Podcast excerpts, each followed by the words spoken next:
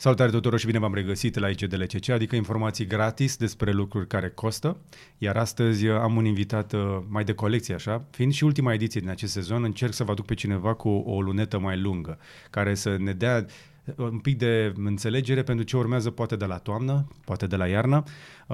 La prima vedere ai putea crede că este economist, dar de fapt are pregătire de aerospațial și conduce un fond de pensii. Bagă toate chestiile astea într-o frază și ți iese Radu Crăciun. Bine ați venit! Mulțumesc pentru invitație! Cum ați sărit de la aerospațial la economie până ați ajuns economist șef și om pe cercetare la bancă? Da, eu le spun celor din jur că sunt exemplu perfect de eșec în planificarea carierei.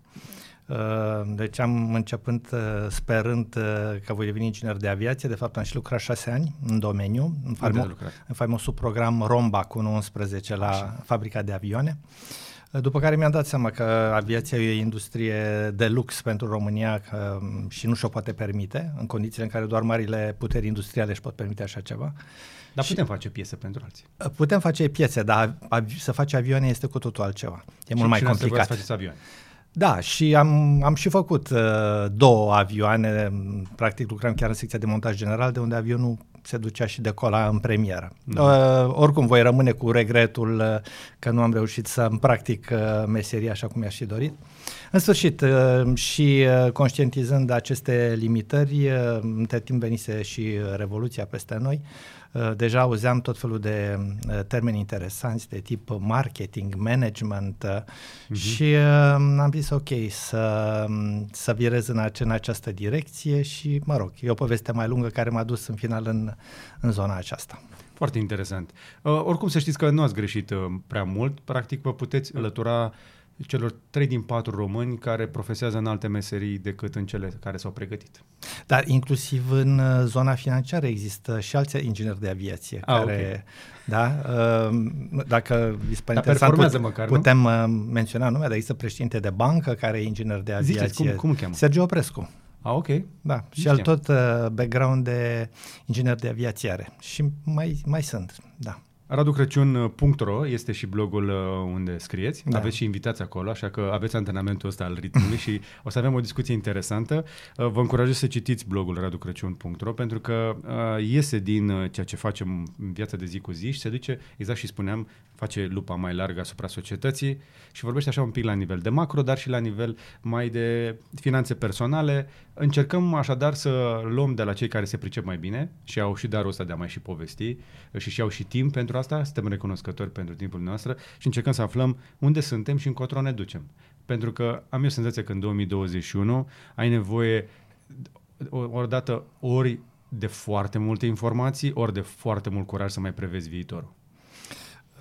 Este adevărat și aș spune că de ani buni suntem în teritorii care nu au fost, să spunem, parcurse în istorie. Fie că ne referim la ceea ce fac băncile centrale în momentul de față, fie că ne referim la provocările legate de emigrație sau de schimbări climatice, sunt lucruri cu care omenirea în trecut nu s-a confruntat mai deloc sau chiar deloc și trebuie să învețe să facă față acestor provocări. Ori în condițiile în care nu ai un istoric la care să te raportezi, pentru că asta e tendința omului, să uite în trecut și pe urmă să extrapoleze în viitor. Chestia asta nu putem face. Și atunci este foarte dificil. E foarte dureros să procesezi ideea asta. Nu mă mai pot uita înapoi pentru a prevedea viitorul.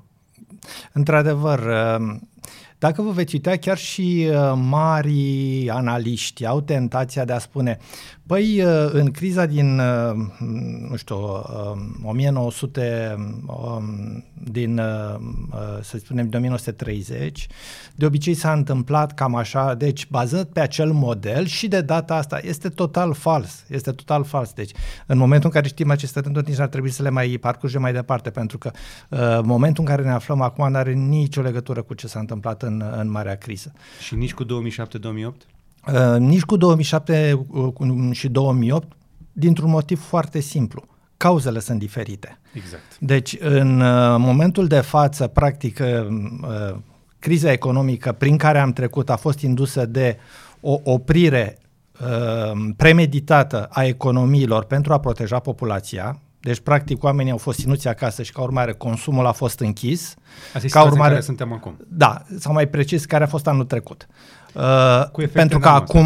Pentru că acum lucrurile încep să se pună în mișcare, să vedem pentru cât timp. Exact. În timp ce în criza din 2007-2008 cauza a fost mai degrabă economică, deci n-a avut nimic de a face cu protejarea populației, ci pur și simplu au fost niște mecanisme economice care s-au gripat, niște, să spunem, excese care au existat în sectorul financiar și care au dus la rostogolirea acelui bulgăre de zăpadă. Deci două evoluții total diferite și cu greu găsește elemente comune. Dar tot crize sunt, până la urmă, și în cele din urmă în crize cine suferă? Tot omul de rând. Într-adevăr, însă iarăși trebuie să recunoaștem faptul că suntem martori, cel puțin deocamdată, a unei reveniri mai rapide în această criză care a izbucnit anul trecut decât lentoarea cu care economiile au repornit în criza precedentă. Să vedem însă acum, așa cum spuneam, în ce măsură lucrurile vor persista, pentru că nu suntem încă ieșiți din pădure și mai sunt pericole care ne așteaptă în junglă. Deși că părem că am rupt toți lanțul ca tigrii. Da. Vara lui 2021 este o vară a recordurilor. Nu am văzut niciodată atât de multe mașini în București în iulie. La toate orele. Eu spuneam... Și full și la mare. Da. Și în Tasos. Da, sunt parțial de acord și am să spun de ce. Eu tocmai vin din concediu și am fost în câteva țări din Europa și turismul nu e la nivelul la care era de obicei. De exemplu, e un moment excepțional să vizitați Veneția. Este atât de lejer și de gol totul, așa cum n-ați văzut-o niciodată. Deci este superb să mergi acum în Veneția față de anii trecuți în care toată lumea se călca în picioare. Da, dar de la 6 august italienii cer certificatul verde în Italia. Da, și dacă l-avem, putem să circulăm. Însă m-aș lega de ceea ce spuneți în felul următor. Într-adevăr, dacă ne uităm în jur, dar nu m-aș referi doar la turism, ne uităm inclusiv la achiziții de servicii, de produse și așa mai departe, vedem un efect de pendul al apetitului de consum. Adică, practic, anul trecut toată lumea a stat acasă, a pus bani deoparte pentru că necheltuind, ce-ți faci cu banii, îi pui în bănci și statisticile arată că depozitele bancare au crescut. Și anul acesta, dintr-o dată, s-au trezit că au niște bani de cheltuit. Și atunci, ce fac? Cumpără bunuri de larg consum, își renovează casele, își construiesc case. Unii dintre ei pleacă în străinătate și așa mai departe. Deci e un efect de pendul care face ca, dintr-o dată, foarte mulți bani să fie aruncați în piață. Și asta, sigur, imposibil să ne aibă și efectul asupra inflației. Și dacă e să vorbim despre inflație, inflația e marea sperietoare a perioadei care vine, pentru că tuturor ne e frică că o să o ia la galop. O întrebare scurtă și după aceea intrăm pe detalii.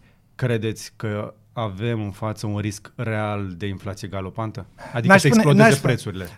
Dacă prin inflație galopantă înțelegeți o inflație de peste 10%, nu cred că vom ajunge în astfel de situație. Însă riscul unei inflamări a inflației fără doar și poate există și vedem că deja se produce. Adică vedem că nu doar în România, dar și în Statele Unite și în Europa, inflația este peste așteptări, peste așteptările analiștilor, peste așteptările băncilor centrale. Deci acest lucru se întâmplă deja. Aici trebuie să explic un lucru și sper să nu foarte tehnic. Există în general la nivelul opiniei publice asocierea, se tipăresc bani, apare inflația. Relația nu este aceasta. Pentru că mai există o variabilă foarte importantă, aparte denumirea de viteza de circulație a banilor. Adică, ce vreau să spun? Dacă banii se tipăresc, însă toată lumea îi pune în bănci, nu apare inflația, exact. Pentru că nu există preț. Deci viteza de circulație este foarte scăzută. Exact. Pe de altă parte, dacă nu se tipăresc bani, dar toată lumea scoate banii din bănci și începe dintr-o dată să cheltuie, dintr-o dată apar presiunile inflaționiste. Suntem în situația în care am avut până acum generarea de masă monetară, nu am avut viteză de circulație, dar viteza de circulație începe să crească acum. De ce? Pentru că spuneam efectul de pendul. După ce lumea a stat foarte mult acasă și a pus bani deoparte, acum vrea să-i cheltuie, vrea să folosească economiile și așa mai departe.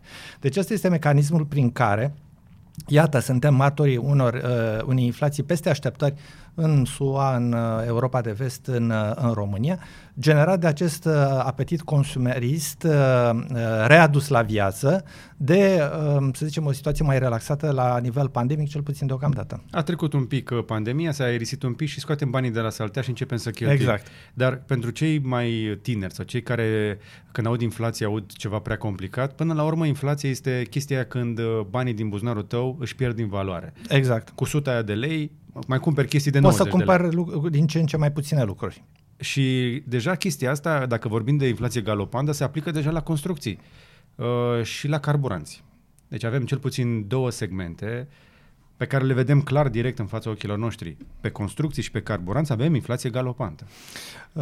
Da, piața imobiliară, mă rog, este, să zicem, una dintre oglinzile acestei relaxări monetare pe care au practicat-o băncile centrale. Și încă o dată nu e vorba doar de România. Piața imobiliară este într-o bulă, inclusiv în Statele Unite, unde indicele prețurilor de locuințelor a depășit nivelul pre-criză 2007. Da? Și deci, era oricum sus. Da. Pentru că ce se întâmplă? În momentul în care oamenii nu identifică alte oportunități de a plasa cei bani. De ce? Pentru că dobânzile sunt real negative, deci dobânzile sunt sub rata inflației. Adică nu merită să pui banii la bancă că nu primești dobândă. Sau să investești chiar în titluri de stat, pentru că și acolo ei dobândă tot sub rata inflației. Okay. Sau, de exemplu, bursele sunt la maxime și te întrebi, ok, cât vor mai crește de aici, că deja sunt foarte sus. Mulți preferă să plaseze bani în sectorul imobiliar. Deci, ceea ce trebuie să avem în vedere este că această creștere a prețurilor din sectorul imobiliar nu e produsă doar de oameni care vor să-și cumpere o casă, ci inclusiv din oameni care vor să investească și eventual să închirieze acele case sau să plaseze niște bani și să încerce să-i ferească de inflație. Deci ăsta este contextul care duce inclusiv la aceste prețuri, pentru că până la urmă putem să ne întrebăm care este rațiunea pentru care prețurile la locuințe cresc în condițiile în care vedem că se construiește foarte, foarte mult, vedem păduri de blocuri care răsar, în condițiile în care populația României este în scădere. Exact. Da? Stă mintea când te gândești, populația României este în scădere, apar foarte multe cartiere și totuși prețurile cresc nebunește. Da, aici, da, eu am apartament, nu sunt situația să cumpăr, dar probabil că cei care fac astfel de achiziții ar trebui să fie poate mai duri în negocierile pe care au cu dezvoltatorii, pentru că, așa cum am spus, situația din piață mi se pare că nu ar trebui să fie în favoarea ofertei, ci în favoarea cererii. Hai să gândim la faptul că foarte multe spații de birouri, în condițiile în care business-urile nu mai cer spații de birouri, că lumea lucrează de acasă, sunt reconvertite în ce? Tot în spații de locuit. Deci un surplus de ofertă nu vine doar de la ce se construiește cu dedicație, dar și prin reconversia unor spații de birouri tot în locuințe. Cum ar fi să ne luăm penthouse-uri prin promenada pe aici? Prin zona asta de la promenada din nordul Bucureștiului, în curând prin clădirile de birouri. Da. Tentant? E posibil să se întâmple, dar depinde pentru câți bani. Exact. Da. Ajungem și acolo. Așadar, asta este o problemă pentru că vedem foarte multe chestii care se construiesc, care se și scumpesc și oamenii sunt prea dispuși să dea bani pe ele. Mai ales că sunt zone periferice. Dacă ne uităm unde vedem pădurile astea, vedem în zone mai degrabă periferice ale capitalei, de exemplu Pipera, care până una alta sunt foarte slab legate de militari sau zona aia dinspre Autostrada Soarelui. Sau mă uit, de exemplu, câteodată m-am întrebat în zone de genul acesta, niște străzi desfundate care când plouă se transformă în piscine și la stânga și la dreapta turnează niște blocuri de lux cu super mașini. Aparent de lux. Că ne-a zis nou un meșter în curte la un magazin de bricolaj că s-au terminat banii și au luat de ce au mai avut, că s-au scumpit și alea. Da. S-au scumpit și materialele și din loc să facă finisajele de lux, le-au făcut cu ce au avut. Aici putem să mai discutăm de un efect, oarecum mă leg de subiectul ăsta așa nume. Inflația nu este, revenind la subiect, inflația nu este indusă doar de apetitul consumerist, dar și de creșterea anumitor costuri care obligă producătorii să... Da, deci la nivel global, de exemplu, costurile de transport au crescut foarte mult. Costurile de obținere a containerelor a crescut foarte mult, prețul petrolului a crescut și el, prețul anumitor materii prime au crescut, mai ales a celor care sunt legate de electrificarea industriei auto sau de automatizare și așa mai departe. Deci toate astea se răsfrâng în prețuri. Deci există ceea ce economiștii numesc o inflație pe parte de cerere, indusă de cerere, dar este și o inflație indusă de ofertă, reprezentată de aceste costuri mai mari. Și așa este, pentru că vedem într-adevăr scumpiri la transport, lemnul, metalul, la ciment mai puțin, tot felul de materiale de izolație, vată bazaltică, polistirenul. La un moment dat a apărut ideea asta nebunească de a stoca EPS, cum sunt unii care stochează aur, unii stocau EPS sau cupru sau cine știe ce alte metale și alte lucruri care au devenit într-o dată in short supply și am avut un short squeeze. Da, da. Și chestia asta a dus într-adevăr la o parte din motivarea, e o parte din motivația scumpirilor de imobiliare. Eu cred că asta este și o școală. Haideți să ne uităm de exemplu. Dintr-o dată această criză în industria auto de lipsa de microchipuri, ce ne face? Ne face să ținem o mașină mai mult, să o schimbăm mai rar. Moare cineva din chestia asta? Prețul mașinilor la mâna a doua este în creștere, da? Adică întrebarea este stilul ăsta de viață în care schimbăm o mașină la 4 ani și un telefon o dată pe an. E sustenabil? Este sustenabil, este ok. Ce se întâmplă dacă un telefon mobil îl schimb o dată la 3 ani? Fie voie eu așa fac. Sau dacă o mașină o ținem mai mult. Cred că e un avertisment din partea, să spunem, hai să spunem a planetei poate, că stilul nostru de viață poate ar trebui să se schimbe. Adică suntem foarte ipocriți dacă pe de o parte suntem preocupați de deteriorarea mediului natural și vrem ca să se schimbe acest lucru, dar știți ce? Fără să-mi schimb stilul de viață. Așa ceva nu se poate. Sunt de acord cu ce spuneți, dar până una alta, cei mai mulți români nu-și permit o mașină nouă la prima lor mașină și aia veche pe care o iau o forjează până când iese în spate, zici că este prea mult fum, nu mai vezi mașina. Deci sunt și dezechilibre de felul ăsta. Noi la capitolul reutilizarea automobilelor sunt campioni în Europa, cred că noi și bulgarii. După noi... Reutilizarea autovehiculelor altora. Altora, exact. Deci noi suntem reciclatorii, să zicem din așa. Din păcate. Noi le reutilizăm. Din păcate. Tot în dauna mediului până la urmă. Dar o mașină veche, bine întreținută, într-adevăr, este mai bună pentru mediu pentru că nu produce una nouă și nu poluezi. Însă la capitolul telefonului trebuie să vă dau dreptate. Și știți de ce? Nu prea inovează ăștia mare lucru. În afară de telefoane flexibile, foarte interesante, nu apar neapărat multe chestii care să ne motiveze. La camera mai apărut niște megapixeli în plus, un zoom, câteva chestii așa. Dar telefoane fac... Au mai băgat două obiective în loc de unul singur sau... Da?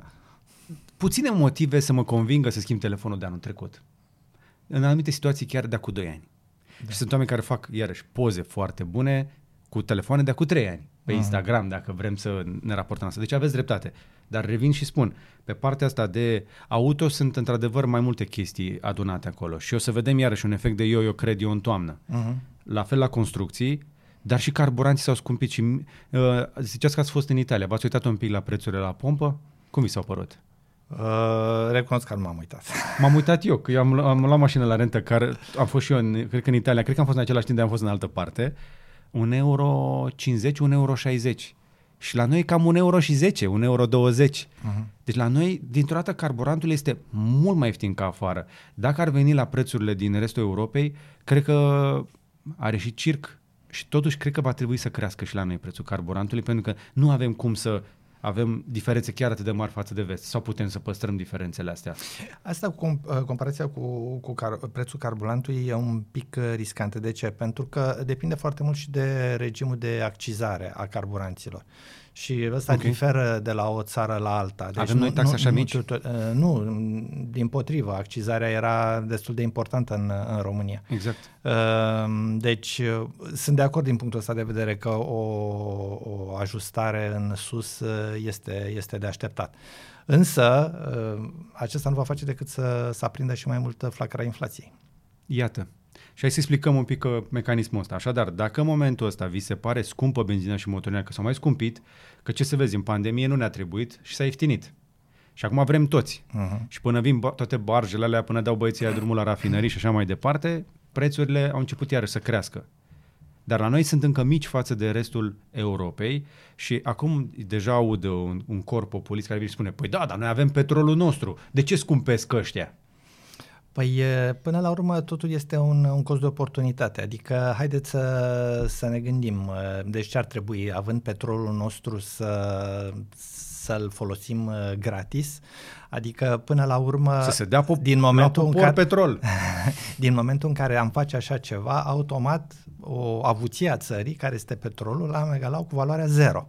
Deci ideea este ca resursele, pentru ca să beneficiezi ca țară de avuția minerală și materială pe care o ai, ideea e ca ea să fie evaluată la prețul corect. Altfel, practic, nu ai cum să finanțezi noi exploatări petroliere, iar firmele care sunt în zona petrolului nu vor fi în măsură să cumpere alte rezerve în momentul în care rezervele tale se epuizează. Fie vor între noi, rezervele noastre de petrol sunt deja pe linie de epuizare. Iată, avem un exemplu, o țară care își vinde foarte ieftin resursele energetice propriei populații, Rusia. Da. Este Rusia un model de dezvoltare economică, în afară de faptul că vinde gaze și petrol? Pentru ce alte, să spunem, descoperiri tehnologice și produse tehnologice e Rusia recunoscută? Haideți să comparăm cu China. Hipersonice. Haideți să ne comparăm cu China. Așa. Ce model de dezvoltare are China și ce model de dezvoltare are Rusia? În condiții care Rusia are resurse minerale cu mult mai importante decât China. Dar iată, China s-a bazat în dezvoltarea ei pe dezvoltare de tehnologie și este țara care cheltuiește cel mai mult pe inteligența artificială în momentul de față, în timp ce Rusia a rămas de decenii captivă aceluiași model de dezvoltare prin care, așa cum zicea senatorul Kane la un moment dat, e o benzinărie și altceva nu e și investește foarte mulți bani în armată și în tehnologie militară, punct. Dar alte produse, în afară de gaze și petrol și tehnologie militară, care, pentru ce e cunoscută Rusia la nivel mondial, pe când China este vorba de cu totul altceva. Și așa este. Când vorbești despre Rusia, vorbești despre cea mai bogată țară de pe planetă în resurse naturale. Exact. Cea mai bogată. Și cu toate astea, din păcate... Poporul este unul dintre cele mai chinuite popoare. Da, polarizarea socială este extremă. Adică câțiva... Foarte bogați și foarte care își parchează banii în Occident, apropo, și cumpără... Deci, n-ar fi o problemă că sunt bogați dacă și-ar reinvesti banii în Rusia. Dar ce fac? De teamă că la un moment dat poate vine alt despot luminat și le confiscă banii. Luminat, da, între ghilimele. Preferă ca să-și parcheze banii în străinătate, să aibă investiții imobiliare și așa mai departe. Prin Dubai, prin alte locuri de felul ăsta, care sunt foarte prietenoase cu investitorii, că dacă vii cu bani mulți, te ajută să-i mulțești. Da. Sau să-i parchezi. Sau să primești un pașaport de aur de tip Cipru. Iată. Da. Exact, de-aia vedeți ruși prin vacanțele voastre în zonele foarte de lux, pentru că sunt bine primiți acolo, că vin cu banii din Rusia acolo. Da. Și atunci, dacă înțelegem chestia asta, că resursele naturale nu trebuie folosite aiurea, trebuie să le folosești pentru a crește economia. Deci este inevitabil, dacă vrem să avem o economie funcțională, să avem carburanți mai scumpi, să-i taxăm corespunzător pentru ca banii să întoarcă în economie. Să avem carburanți la prețul corect al pieții, care permite inclusiv celor care explorează resursele respective să investească în noi site-uri din care să exploreze.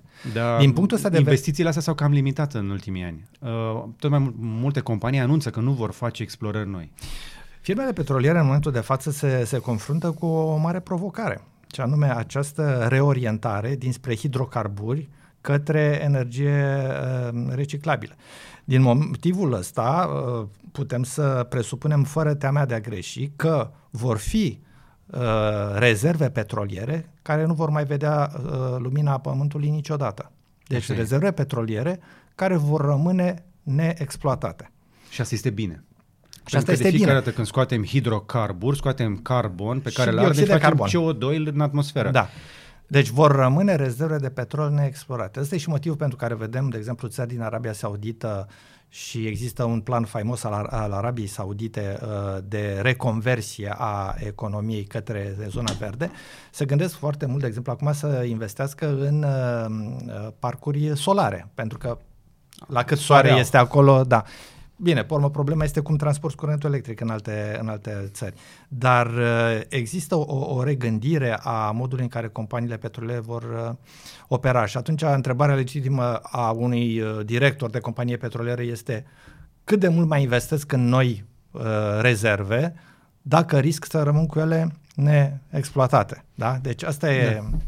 De-aia vedem, spre exemplu, BP și Shell cumpărând rețele de stații de încărcare. Exact. Și anunțând investiții în așa ceva pentru mașini electrice. Mai mult decât atât, există un curent de opinie foarte puternic în rândul acționarilor firmelor petroliere care ce-au făcut? Au început să nominalizeze în consiliile de administrație ale firmelor petroliere activiști de mediu. Exact. Asta mi se pare fantastic. De mediu, da? Haideți să explicăm un pic ideea asta. Cum e cu activismul de mediu în consiliile de administrație? Păi, foarte multe nu știu să povestesc. E o premieră, adică până acum nu s-a mai întâmplat, pentru că la prima vedere e o contradicție în termeni. Adică, pe de o parte, în consiliul de administrație vrei să nominalizezi oameni care să promoveze business-ul, să-l ducă mai departe.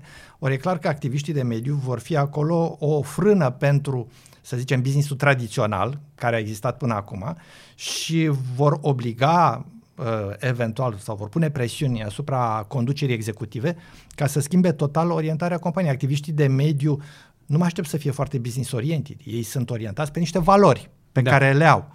Ori ei vor să salveze planeții. Ei vor să salveze planeta, dar pe de altă parte și business-ul ăla trebuie să continue să existe. Și de asta spun, e un experiment interesant și rămâne de văzut încotro va duce. Dar asta arată o reorientare extrem de puternică a acționarilor care te aștepta să fie orientați către profit punct, da? Dividende, și care își reprioritizează, să spunem, obiectivele. Și oglinda acestei reprioritizări este această nominalizare a activiștilor de mediu.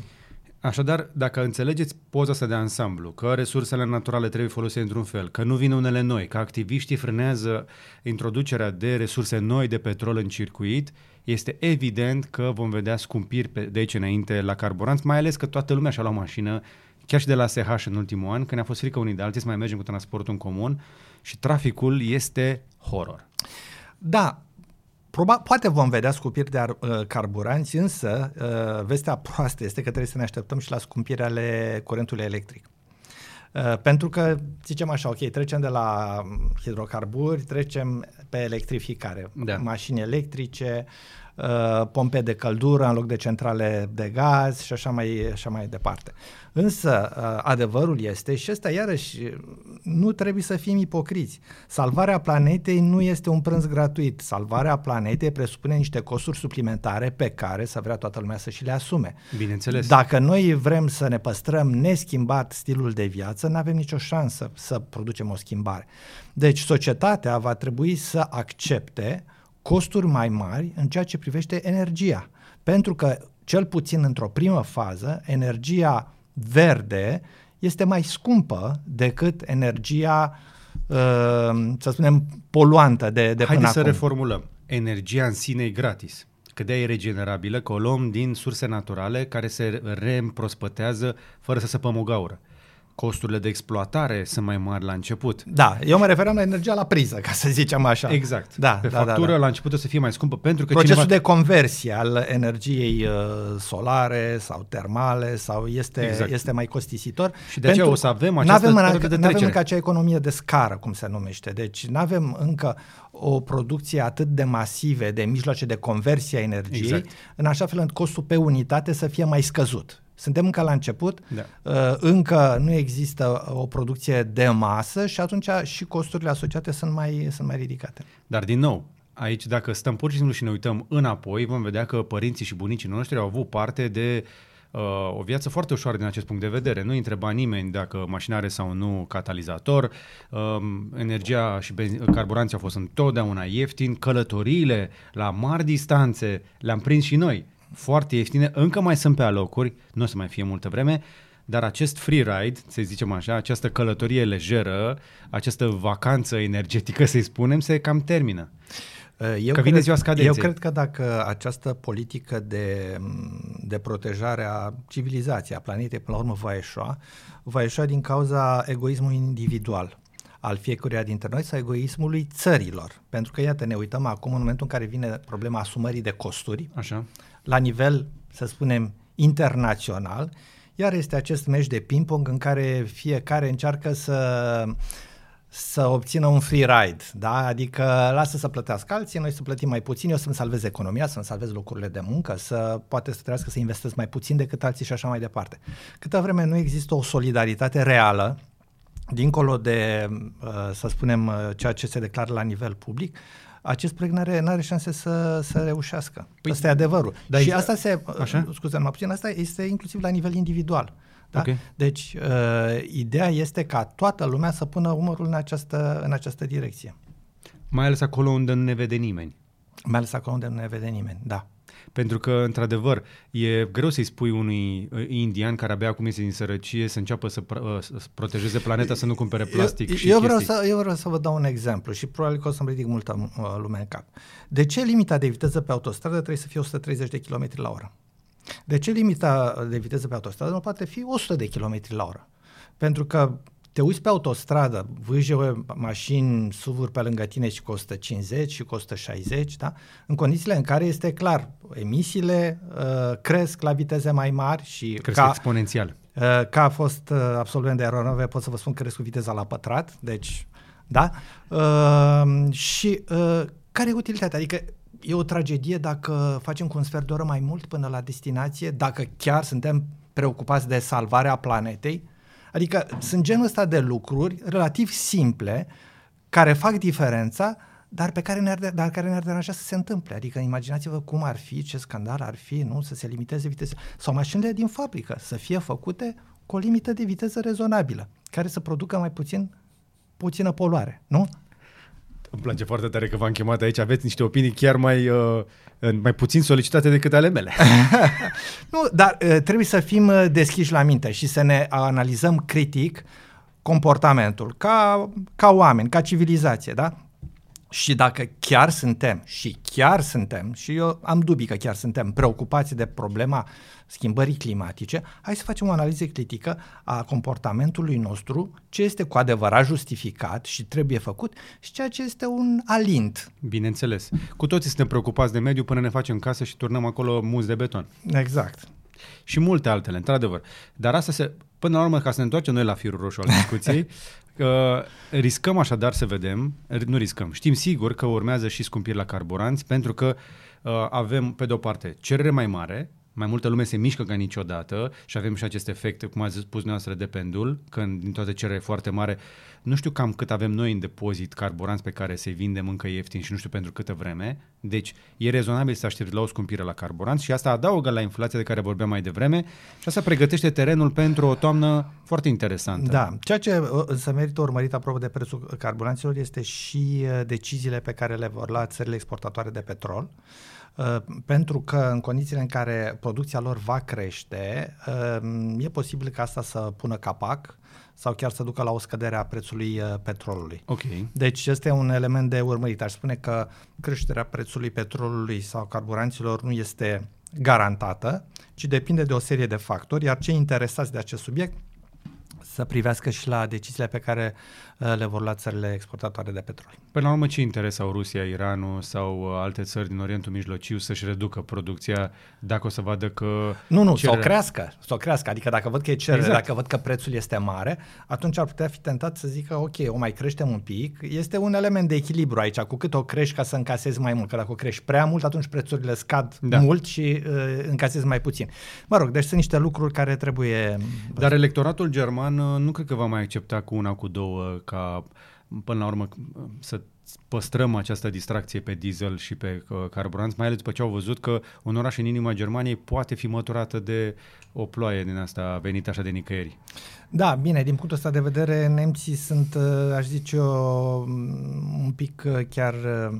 Hai să le zic exagerați după gustul meu, adică mă gândesc, de exemplu, aici la decizia lor de a elimina centrale nucleare complet și da, a le înlocui și când? După Fukushima. Da. Adică e Germania în pericol de tsunami, și-a închis centrale nucleare. Adică ce legătură are cu Fukushima? Că atunci a explodat chestia asta cu decizia de a închide centrale nucleare, pentru că până la urmă centrale nucleare nu produc încălzire globală. Sigur, au alte probleme, dar nu produc încălzire globală, mai ales că acum au sărit în extrema cealaltă și, mă rog, există studii în sensul ăsta care arată că o utilizare excesivă a panourilor solare creează mari probleme în sistemul energetic, pentru că ai niște cicluri, da, și câtă vreme n-ai niște modalități clare de înmagazinare a energiei, nu ai cum să preiei aceste fluctuații. Și de aici au existat weekenduri în care prețul energiei electrice în Germania a fost negativ. Deci, cu alte cuvinte, dacă consumai energie electrică, făceai bani. Pentru că era prea multă energie și trebuia să scobori tensiune. Exact, că nu avea industrie care să o consume. Da. Este și ăsta un efect. Deci îți trebuie cumva, poate niște hidro care să stea momentul ăla și să înceapă să producă noaptea. Trebuie să echilibrezi cumva sistemul. Exact. Da.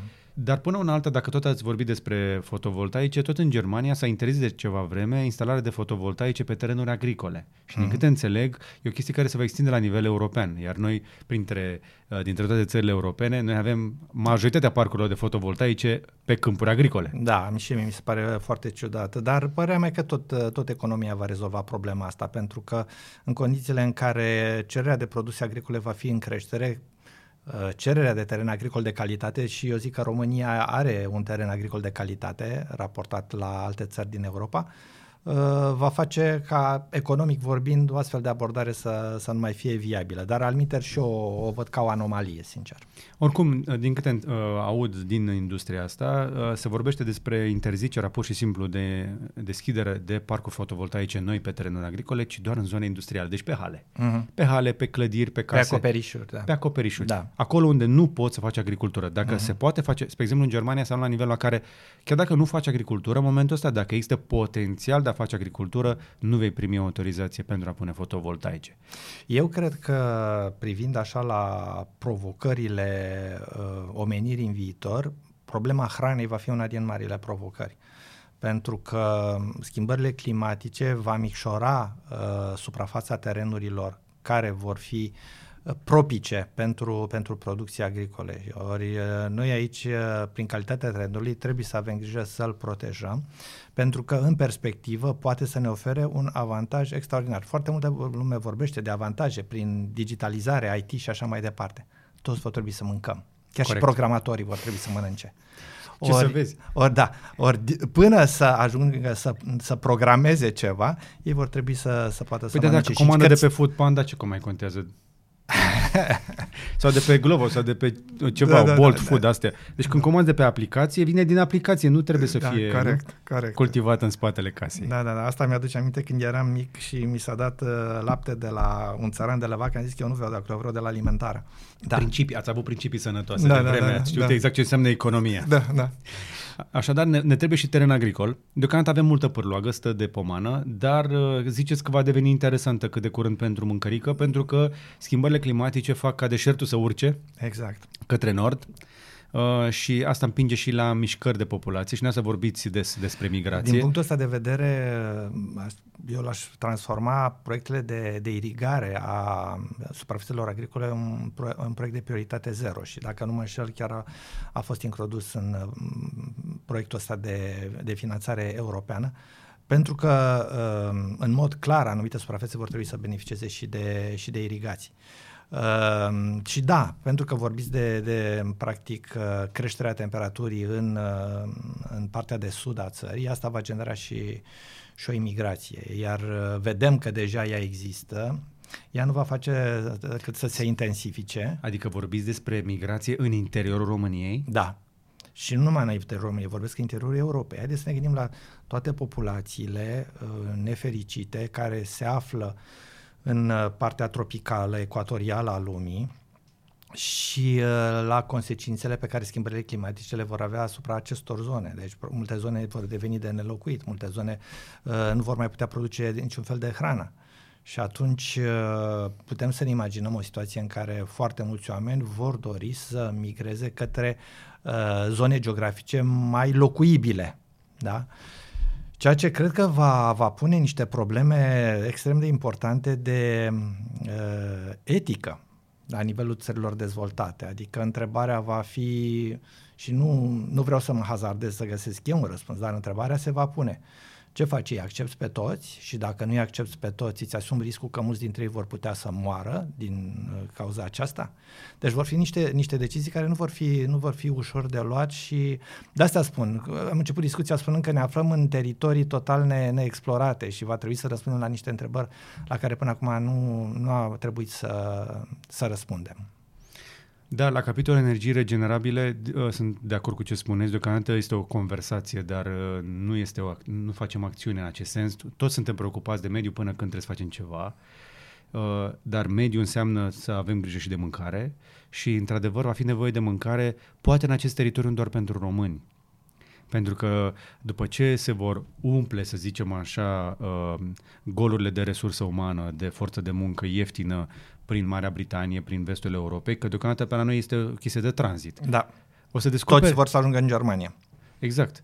Spre exemplu, povestea soției o doamnă care avea la curățenie nepaleze. Uh-huh. Și zice, nu mai pot să vin să vă fac curățenie, nepalezele mele au fugit. Și se întâmplă constant. Și cu filipinezi și cu toate popoarele astea care migrează către Europa, dar mai sunt și cei care vin din nordul Africii, care știm ce probleme sunt acolo și deocamdată România e doar tranzit pentru ei. La un moment dat va începe să devină destinație. Și știm cu toții că atunci când niște oameni migrează dintr-o zonă mai săracă sau unde nu mai pot trăi și se duc într-o zonă nouă proprietate acolo, și devin săraci lipiți, vin din start la marginea societății. Un scenariu, să zicem așa, eu mă hazardez să spun că vom vedea tabere de refugiați la periferia Bucureștiului. Nu știu dacă vom vedea asta, însă cu siguranță de bătrânii României va trebui să aibă cineva grijă. Așa cum de bătrânii Italiei au grijă româncele, întrebarea este în momentul în care...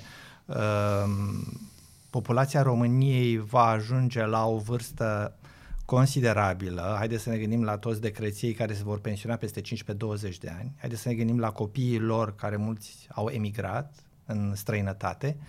Întrebarea este cine va avea grijă de bătrânii României? Și există două variante, sau trei să zicem. Vor avea grijă singuri până la o anumită vârstă, că de la o vârstă încolo devine foarte greu. Va crește numărul de aziluri de bătrâni, ceea ce văd că începe să se întâmple. Așa este. Sau trei, vom importa forță de muncă, așa cum Italia a importat de la România, noi vom importa din alte țări, nota bene pentru bătrânii care își vor permite acest lucru, da, se plătească, forță de muncă care să aibă grijă de ei. Cam astea sunt scenariile. O combinație între cele trei, sigur. Da, există și o altă variantă, mă rog, poate că se va întâmpla asta și modelul ne oferit de Japonia, cu disclaimerul că România nu e Japonia. Japonia care nu are și nu a avut niciodată o politică de acceptare a imigranților în Japonia, da? Cu toate că e una dintre populațiile cele mai în vârstă din lume la ora actuală. Și acolo vedem cum gradual este un sistem prin care roboți încep să aibă grijă de oameni în vârstă. Deci roboți proiectați pentru munci casnice care să aibă grijă de oameni în vârstă. Însă, încă o dată, trebuie să plătești prețul corect pentru asta și întrebarea este câți dintre români își vor permite să plătească așa ceva. Pentru că speranța de viață crește. Ne place sau nu, pur și simplu disponibilitatea serviciilor medicale, așa cum sunt ele, dar disponibilitatea la faptul că poți să suni la 112 și vine cineva în cele din urmă, faptul că mâncarea este mai sigură ca niciodată, probabilitatea din nou de a face hepatită din ce ai mâncat de la alimentară este foarte scăzută. Speranța de viață așadar se duce din ce în ce mai departe și vom trăi dincolo de limite pe care nu le vedem acum. Pentru că vedem la părinții și bunicii noștri că, da, într-adevăr, unii din ei erau longevivi și erau pe picioare, dar făceau muncă fizică în fiecare zi și mâncau din grădina lor. Cea mai mare eroare pe care o fac unii români în ziua de astăzi și realmente este o eroare majoră, să spună, domnule, nu fac griji că oricum nu mai prind pensia. Dimpotrivă, nu doar că o să prinzi pensia, doar o să trăiești la pensie mai mult decât îți imaginezi. Și aici vorbește șeful de la pensii. Da, nu, eu vreau să vă pledarie pro-domo, dar i-am spus chestia asta, dar e o glumă sau nu, care spune următorul lucru: în viața ai două riscuri majore, să nu mai prinzi pensia sau să treci la pensie mult prea mult. Pentru că dacă treci la pensie mult prea mult, ai nevoie de bani ca să treci la pensie mult prea mult. Și atunci întrebarea este, pe care ar trebui să ne o adresăm fiecare dintre noi: câți bani am pus deoparte pentru pensie? Pentru că pensiile publice practic nu vor face decât să asigure din ce în ce mai puțin bunăstarea la pensie. De ce? Simplu. Pentru că pensiile publice sunt plătite din contribuțiile copiilor și nepoților. Dacă ei sunt din ce în ce mai puțini, și sunt din ce în ce mai puțini, că natalitatea e în scădere, întrebarea este cine mai plătește, ne plătește nouă pensiilor în momentul în care vom ieși la pensie. Și concluzia este, va trebui noi înșine să ne plătim pensiile prin ceea ce economisim în ziua de azi. Economisim în ziua de azi? Pentru că știm clar, pe statistică, că vom trăi mai mult decât generația anterioară. Da, practic citeam undeva o statistică, de la Revoluție încoace, speranța de viață în România a crescut cu vreo 7 ani. Doar de la Revoluție? Doar de la Revoluție, da. Deci va fi un pic afectată de pandemie. În America a scăzut cu vreo 2 ani speranța de viață din cauza pandemiei. Da, dar ciclul se va relua. Deci, practic, pe măsură ce se vor găsi vaccinuri și soluții medicale, practic se va relua această evoluție. Deci și asta e. La cât de multă mâncare procesată se consumă și la cât de puțin sport se face și așa mai departe, și consumul dezordonat și toate lucrurile astea vor face ca bătrânețea să fie destul de costisitoare. Asta va fi o altă provocare. Ne subestimăm nevoile de asistență medicală de la pensie. De ce? Pentru că, așa cum spuneam, populația în vârstă va crește, sistemul medical va fi sub presiune. Și atunci e posibil, în loc să așteptăm o lună ca să avem parte de asistență medicală în sistemul public, așa cum se așteaptă astăzi în țări dezvoltate, nota bene. Deci dacă vrei să ai acces la sistemul public în țări dezvoltate, trebuie să te programezi cu o lună înainte pentru o operație și așa mai departe. Va trebui să accesăm sistemul privat. Vom avea bani pentru sistemul privat? Asta este ideea. Pentru că deocamdată și sistemul privat e încă foarte ieftin în România, de aceea avem turism medical în țara noastră, exact. Se vine din alte părți, că încă e ieftin, dar nu va fi așa la nesfârșit, evident. Prețurile continuă să crească. Da? Și aici. Bun, deci asta este o poză de ansamblu și totuși nu reușim să vedem mai departe de toamnă. Deci vedem un pic de inflație, vedem un risc de inflație, dar există și o probabilitate în care mergem înainte doar așa și aplaudăm la sfârșitul anului cea mai mare creștere a economiei? E deja de notorietatea faptul că, din păcate, România este una dintre cele mai puțin vaccinate țări din Europa. Deși am fost printre primii. Deși am început în forță, asta trebuie să spunem, însă în sfârșit. Adică probabil că trebuie să avem o emisiune separată ca să spunem de ce mai s-a întâmplat. Asta e problema. Am avut alegeri în țară și mai am avut alegeri și în partid, în PNL. Da. În momentul de față, prin faptul că suntem unii dintre cei mai puțin vaccinați, din păcate, avem riscurile cele mai mari legate de un al patrulea val. Din fericire încă nu a ajuns în România, dar aparent este o problemă de când, nu dacă. Asta ne spun și autoritățile au recunoscut. Nu este o problemă de dacă, ci doar de când. Da. Din punctul ăsta de vedere, eu cred că principalii beneficiari ai vaccinării se vor vedea în acel moment, pentru că, așa cum vedem tendințele și în alte țări, stimularea vaccinării se face inclusiv printr-o abordare diferențiată a accesului la circulație, la acelor vaccinați față de cei nevaccinați. Dar ceea ce se va întâmpla, o eventuală a patrulea val, ar putea să ducă la o frânare a acestui apetit consumerist, pentru că dacă unii oameni vor trebui să se reîntoarcă în case sau vor trebui să aibă acces mai limitat la anumite servicii, produse și așa mai departe, e posibil ca asta să aibă un efect de răcire al economiei, pentru că ceea ce trebuie să spunem în momentul de față, sigur, arată foarte bine economia României, cea mai mare creștere din Europa și așa mai departe, este un lucru bun. Însă am mai fost în filmul ăsta. Am mai fost în filmul în care economia României a avut cea mai mare creștere din Europa. Care e problema? Ca întotdeauna, ce e prea mult nu e bun. Pentru că o creștere a economiei peste potențialul ei duce la efecte secundare care nu sunt benefice, de tipul inflației despre care tocmai am vorbit până acum, sau de tipul deficitului extern care pune presiune pe cursul de schimb. Da?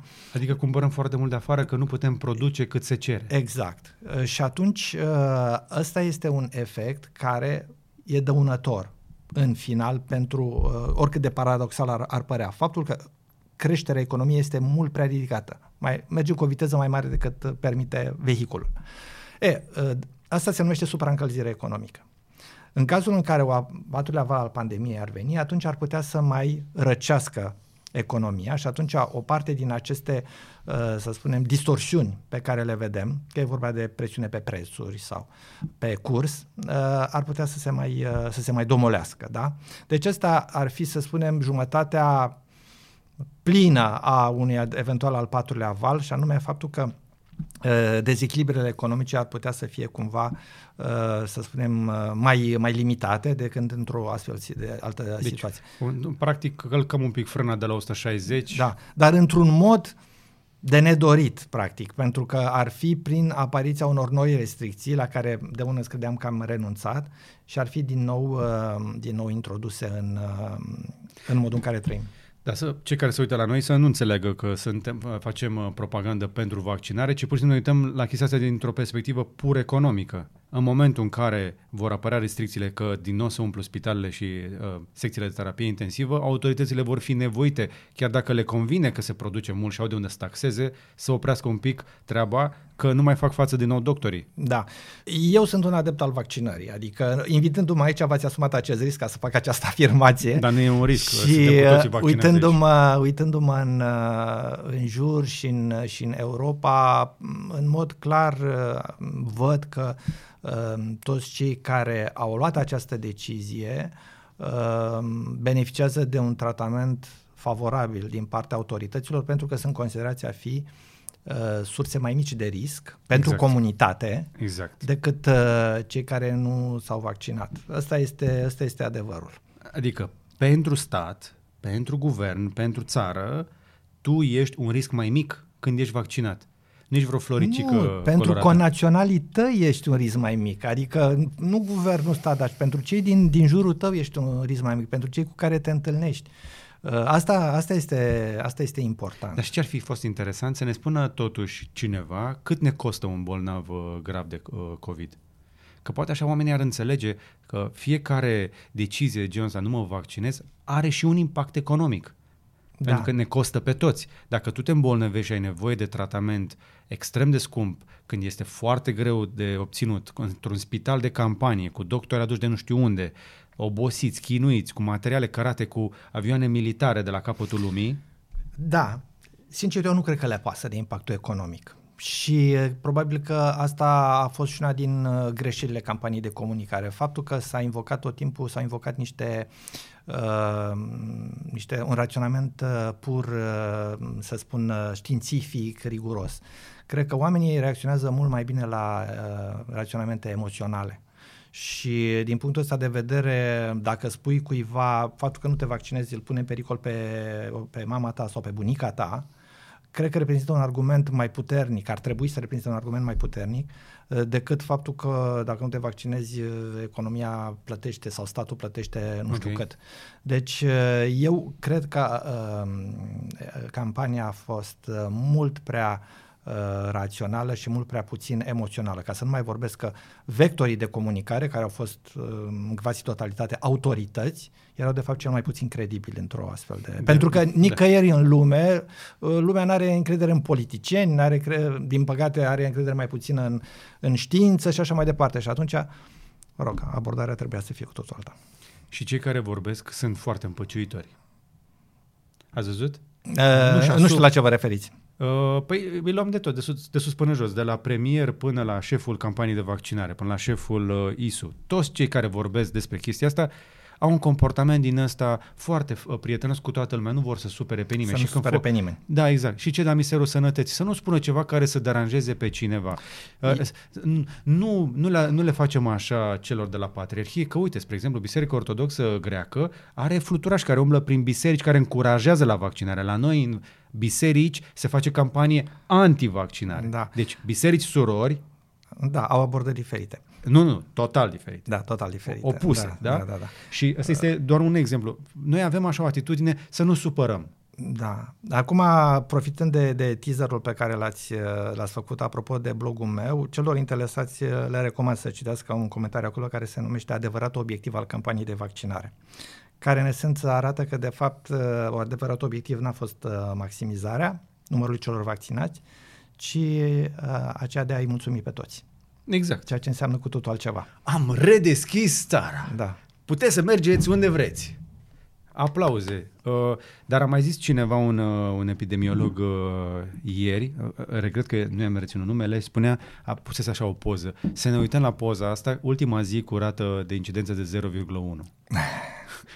la mine. Da.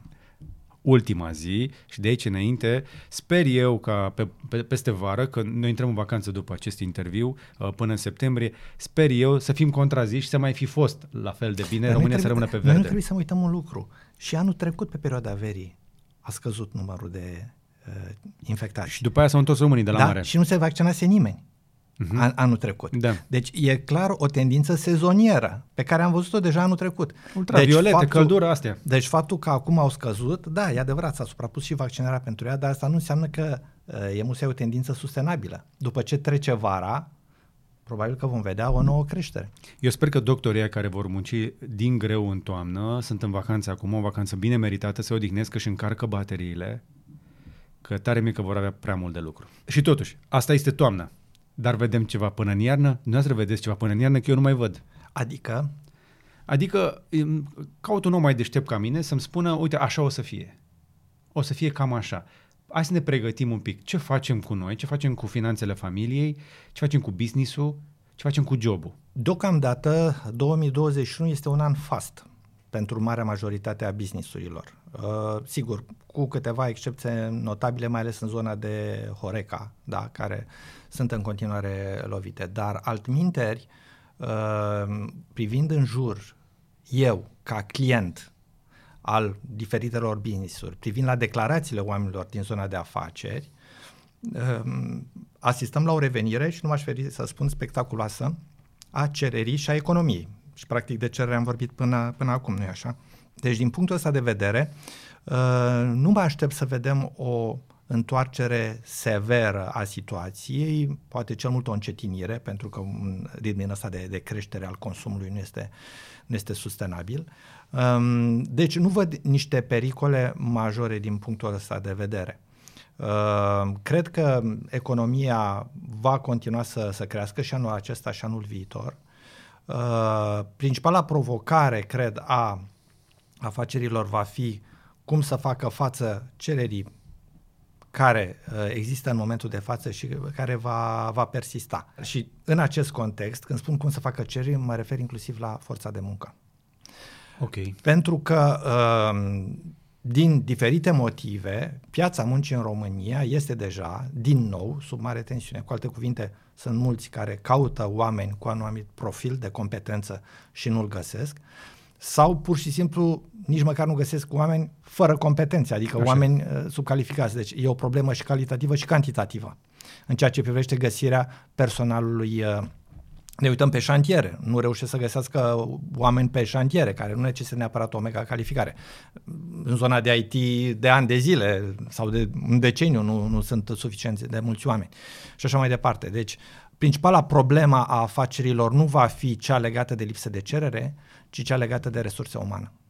Deci începem să avem probleme de lux, ca țările din vest. Da, și cum să spun, asistăm și la o reconversie a economiei, pentru că fără doar și poate pandemia a introdus o reconversie, dacă pot să spun așa, a cererii către alte zone digitale, de exemplu, să spunem, de livrări la domiciliu și așa mai departe, care necesită un personal suplimentar de care până acum nu avea nevoie. Deci oameni care făceau lucruri până acum trebuie să se reconvertească către alte specialități. Deci asta va fi principala provocare, cum găsim oameni care să se potrivească nevoii noastre ca și business. Probabil este pentru prima dată în istorie când putem spune fără niciun fel de emoție că dacă ai 22 picioare n-ai cum să mori de foame în România. Da, și dacă ai dorință să muncești. Pentru că mi-a scris mie cineva zilele trecute că e în incapacitate de plată, că nu se ajungă banii, că vine chiria peste 2 săptămâni și că are nevoie de niște bani acum. Și să mă gândeam, în România? Nu? Și te-a luat prin surprindere chiria? Păi vine tot timpul în aceeași zi a lunii. Puteți să faci ceva încă de luna trecută și trebuie doar să te ridici din pat și să îți iei ceva de făcut. Deci există posibilitatea de a munci, desigur, nu după gustul fiecăruia. E adevărat. Și trebuie să... Mai e un lucru care nu e ușor. Când e vorba de schimbare, noi ca ființe umane stăm foarte prost la capitolul schimbare. Deci avem o inerție teribilă în a ne asuma aceste noutăți în viața noastră. Trebuie să accepti ideea că ceea ce știi tu în momentul de față nu mai are căutare. Trebuie să accepti ideea că trebuie să te reinventezi. Ce înseamnă asta? Că trebuie să urmezi niște cursuri de calificare, că trebuie să pui mâna pe o carte și așa mai departe. Mulți am senzația că așteaptă să vină acea zi în care cineva să zică da, ce știi tu e perfect pentru mine și nu trebuie să faci nimic în plus, vino să te angajezi. Ori societatea se mișcă cu o astfel de viteză, schimbările sunt atât de profunde încât acest mod de viață nu va mai fi posibil. Deci ori ne reinventăm și avem disponibilitatea emoțională de a ne reinventa ca persoane, ori dacă nu vom rămâne să vegetăm la limita de subzistență, făcând joburi ușurele sau beneficiind de asistență socială, dar atunci nu avem dreptul să ne plângem. Ok. Deci dacă vrei să ai un cuvânt de spus, faci ceva cu tine, te pui la muncă și mai înveți ceva nou. Și trebuie să recunoști că poate problema e la tine, nu la cei din jur. Eu am mai zis chestia asta la un moment dat într-un eveniment și s-au ridicat niște sprâncene. Dar sunteți de acord că nimeni nu merită nimic?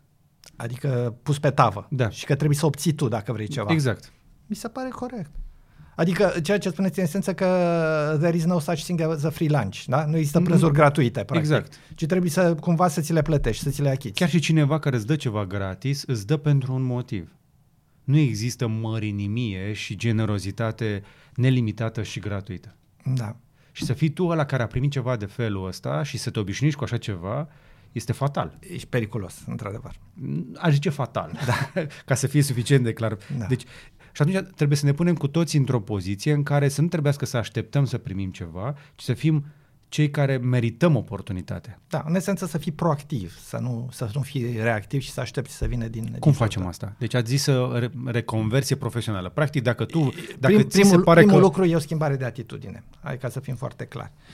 Eu sunt adeptul teoriei. În momentul în care recrutez pe cineva, îl recrutez în primul rând pentru atitudinea pe care o are, nu pentru ce știe. Atitudine, ok. Pentru că dacă are atitudinea corectă, poate să învețe tot ceea ce nu știe. Dar dacă nu are atitudinea corectă, degeaba știe, că înseamnă că se va plafona și nu va rămâne, și va rămâne la același nivel. Deci primul element este schimbarea de atitudine și asta e partea cea mai dificilă. Cum ne schimbăm atitudinea, mai ales dacă o viață întreagă ai stat într-un loc călduț, ai avut o meserie ok, cu un salariu decent și nu a trebuit să-ți bați prea mult capul cu schimbările din jurul tău. Sau te-au întreținut părinții. Ok, sau... cum faci să realizezi faptul că așa nu mai merge? Cum faci să realizezi faptul că dintr-o dată ești într-o nouă paradigmă și că trebuie să faci lucrurile altfel și să știi cu totul alte lucruri decât ai știut până acum? Deci acceptarea propriei slăbiciuni, a propriilor vulnerabilități este un pas esențial și trebuie să fie primul, da? O introspecție dacă vreți. Uh-huh. Ce știu mai are vreo utilitate? Și dacă nu are utilitate, ce anume se caută în momentul de față? Ce gen de competență? Hai să luăm un exemplu. Nu toată lumea care activează în zona IT trebuie să fie absolvent de automatică. Da? O, da. Deci și că mai mult de jumătate nu sunt de acolo. Nivelul de competență care se cere și în zona asta este gradual. Da? Nu toți lucrează în inteligență artificială. Unii fac niște programele mai simple, alții fac site-uri și așa mai departe. Deci, dacă chiar vrei ca să te reinventezi, poți fi în zona asta, să spui, ok, care este capacitatea mea intelectuală, că nu toți suntem, să spunem, super programatori, și ce anume aș putea face ca să, prin competențele pe care le dobândesc, să deservesc zona de IT care este disperată după oameni, nota bene, de diferite calificări. Nu toată zona IT are nevoie de genii, da? Deci, este o variantă. Da, sigur, trebuie să învăț limbaj de programare, trebuie să învăț coduri și așa mai departe. Da, de acord. Dar dacă de-a lungul vieții ai fost un om care deja a avut aplicații, să zicem, inginerești, da? Și aici, mă rog, în sfârșit, intru și eu, ai toate șansele ca să intri în zona, să rămâi în zona asta a raționalului, a structurii, al programărilor și să te reinventezi. A fost un exemplu, poate nu se potrivește pentru toată lumea, dar vreau să spun, e bine să fii cu ochii deschiși și să te uiți în jur, decât să te lamentezi și să aștepți să mi se dea și mie o slujbă. Exact. Să mi se dea sau să mă ajute cineva cu un job. Da. Că asta nu se întâmplă. Da. Trebuie să te duci tu să-l iei. Exact. Și atunci dacă te pui pe tine în poziția în care meriți chestia aia sau tu ești cel mai bun, nu te va refuza nimeni, dimpotrivă, se vor lupta pe tine. Trebuie să te pui pe tine în situația. De-aia spun că nimeni nu merită nimic, trebuie să ne punem noi în situația în care să fim imposibil de refuzat. Și de a demonstra că ești un activ pentru acea companie și nu un pasiv. Adică? Adică, cu alte cuvinte, că angajându-te, compania câștigă valoare adăugată și nu sfârșește prin a plăti pe ceva ce nu merita. Aș vrea să explicăm un pic ideea asta, pentru că multă lume își imaginează că treaba lui într-o companie este să vină la servicii. Nu serviciu, servicii. Practic, într-o companie, când angajezi un om și îi plătești salariul, să zicem, 100 de lei, cam cât ar trebui să producă el pentru companie, ca acea companie să zică da, a meritat investiția în acest activ? Nu există o cifră magică aici, pentru că până la urmă gradul de calificare al activităților este diferit. Sigur, cu cât un om este mai calificat, cu atât contribuția lui la profitul companiei este mai mare, sau în zona serviciilor, iar valoarea adăugată a oamenilor este mult mai mare decât în zona de producție. Da? Deci nu există o cifră magică, dar aș spune eu că cheia succesului până la urmă este de a ne face indispensabili la locul de muncă. Da? Deci cu alte cuvinte să ajungem în situația în care lipsa noastră de la locul de muncă să fie observată. Dacă noi lipsim de la locul de muncă și nimeni nu observă că am lipsit, poate ar trebui să ne punem un semn de întrebare. Pentru că până la urmă piața forței de muncă reglează chestia asta. În cele din urmă un om cu adevărat valoros va fi într-adevăr plătit mai bine, unul mai puțin valoros se va fi împins către margine sau va ieși din industria respectivă. Dar aș mai insista un pic. Sunteți om de economie. Dai 100 pe omul ăla, după ce plătești toate salariile, să zicem așa, dacă toți sunt multiplu de 100, cam cu cât ar trebui să producă mai mult ca să renteze? Știu că e economie foarte simplă, dar pentru cei care încă încearcă să pătrundă ideea asta. Da, și eu trebuie să spun, mă feresc să dau o valoare magică, pentru că aș fi foarte ușor contrazis fiecare cunoscându-și domeniul în care activează și care sunt atât de diferite. Dar iarăși mai e un lucru aici și sper că nu stric feng shui-ul acestei conversații. Oamenii nu rămân la serviciu doar pentru bani. Adică noi discutăm foarte mult de bani. Dar ceea ce cred că este de multe ori neglijată este atmosfera, mediul de lucru pe care îl creezi pentru acești bani, acești oameni. Nu e întotdeauna nevoie să fii cel mai bun plătitor ca să păstrezi oamenii. Știți? Zic ca la cea care zice că oamenii de obicei nu părăsesc compania, ci părăsesc managerul. Ok. Da? Deci, un divorț nu este... Gândește-te ce fel de manager ești, în așa fel încât să poți ține oamenii alături de tine, chiar dacă nu ești cel mai bun plătitor. Okay. Gândește-te cum îi tratezi, cum le vorbești, cum le înțelegi, nevoile și așa mai departe. Și vei avea surpriza să constatați că de multe ori oamenii rămân alături de tine, chiar dacă poate din punct de vedere financiar nu asiguri cele mai bune condiții. Pentru că de multe ori oamenii, și de cele mai multe ori oamenii caută dincolo de orice empatie. Așa este. Mai ales în astfel de perioade suntem cu toții un pic stresați. Cu atât mai mult în perioada aceasta. Da, ai nevoie de un număr pe care chiar să și plângi la nevoie. Și de o flexibilitate în abordarea problemelor lui personale. Dar din nou, cu riscul de a strica și eu feng shui-ul, omul ăla care vine și plătește salariile nu vine cu niște bani pe care îi face acasă într-o imprimantă. Trebuie să-i producă împreună cu acei angajați pe care încearcă să-i și susțină, să-i și plătească, să-i și dezvolte, să-i ducă către chestii noi. Toată chestia asta trebuie să funcționeze într-o sinergie. Nu venim la locul de muncă ca să aibă cineva grijă de noi. Nu, fără doar și poate. E clar că e un business. Într-un business situația trebuie să fie win-win. Adică, încă o dată revenim la ideea prânzului gratuit. Nimeni nu-ți plătește un prânz gratuit. Adică eu te apreciez, te remunerez și am grijă de tine pentru că am nevoie de tine și am nevoie de competențele tale. Nu pentru că mi-ești tu simpatic doar ca persoană. De cele mai multe ori nu pentru că mi-ești simpatic. Putem să ne imaginăm și situații de genul ăsta, dar ele nu sunt norma, ca să spun așa. Da? Okay. Deci, este o relație contractuală până la urmă. Să spun, formală sau informală, da? Da. Ea este și formală. Dar până la urmă despre asta vorbim. Deci nu poți să te bazezi la locul de muncă pe prietenia șefului sau angajatului. În ambele sensuri merge asta. De cele mai multe ori nu poți să te bazezi pe așa ceva și ăsta e motivul pentru care trebuie să ne facem importanți, doriți și de neînlocuit. la locul de muncă. Fiecare dintre noi. Și șefii și angajații. Cam asta este punctul pentru angajați. Da. Dar să zicem că unul din cei care ne urmărește a devenit foarte rentabil în 2021, a văzut oportunitatea, economia crește, a accesat oportunitatea, s-a făcut indispensabil, a acumulat mai mult decât colegul lui și acum are niște bani puși deoparte. A stat și s-a uitat un pic și a văzut că își permite să-și schimbe mașina sau să treacă la o chirie mai scumpă și a fost chibzuit. A zis, poate nu-i momentul potrivit să fac pasul ăsta, sunt bine cu ce am. Și are niște rezerve. Și revenim la ce spuneam mai devreme. Apetența românilor pentru investiții este una dintre cele mai scăzute din Europa. Dacă avem niște bani, îi punem în bancă chiar și cu dobândă negativă, că sunt mai mari cheltuielile, costurile cu stocarea banilor decât dobânda. Ce le spunem celor care au acumulat un pic de rezerve, niște osânză, un pic de profit undeva? Să încep prin a spune ce să nu facă.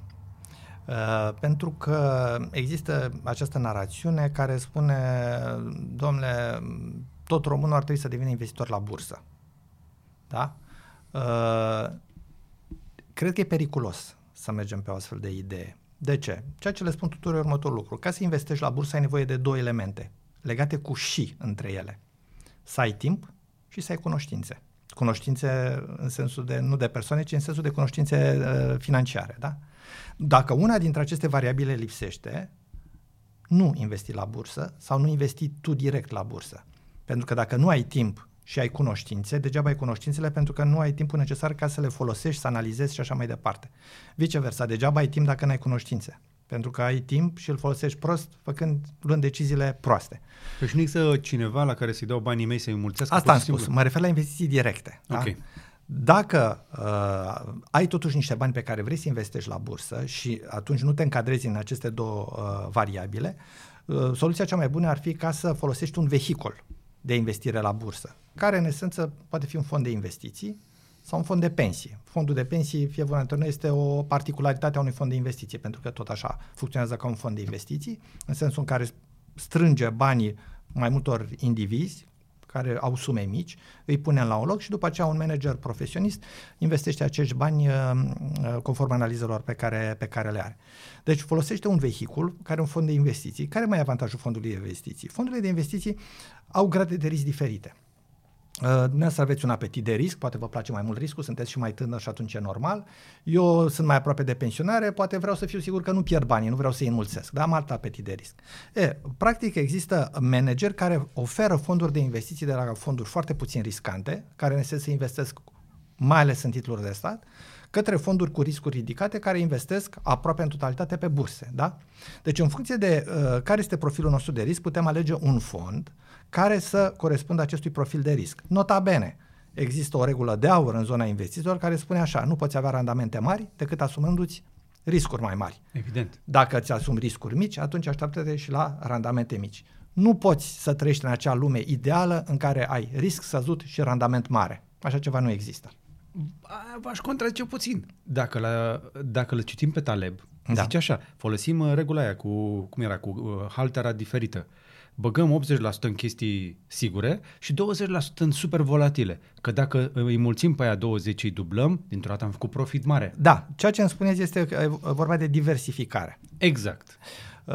Managementul riscului pe care îl avem se poate face într-adevăr prin diversificare. Cu alte cuvinte, în loc să pun toate ouăle într-un singur coș, deci să îmi pun toate economiile într-o acțiune, practic îmi diversific investițiile în mai multe tipuri de acțiuni, în mai multe tipuri de clase de active.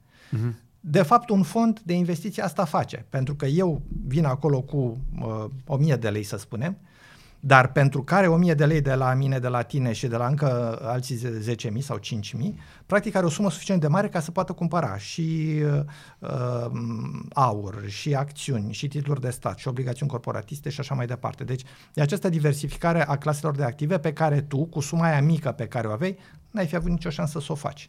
Deci ăsta este, să spun, avantajul utilizării unui vehicul. Odată, elementul de profesionalism pe care poate tu nu-l ai și managerul fondului îl are, elementul de diversificare pe care ți-l oferă fondul pe care tu cu o sumă mică n-ai putea să obții acea diversificare și elementul de cost. Puterea mea de negociere ca manager al unui fond de 1 miliard de euro este infinit mai mare decât puterea ta de negociere când vii cu 1000 de lei la acel broker cu care vrei să negociezi.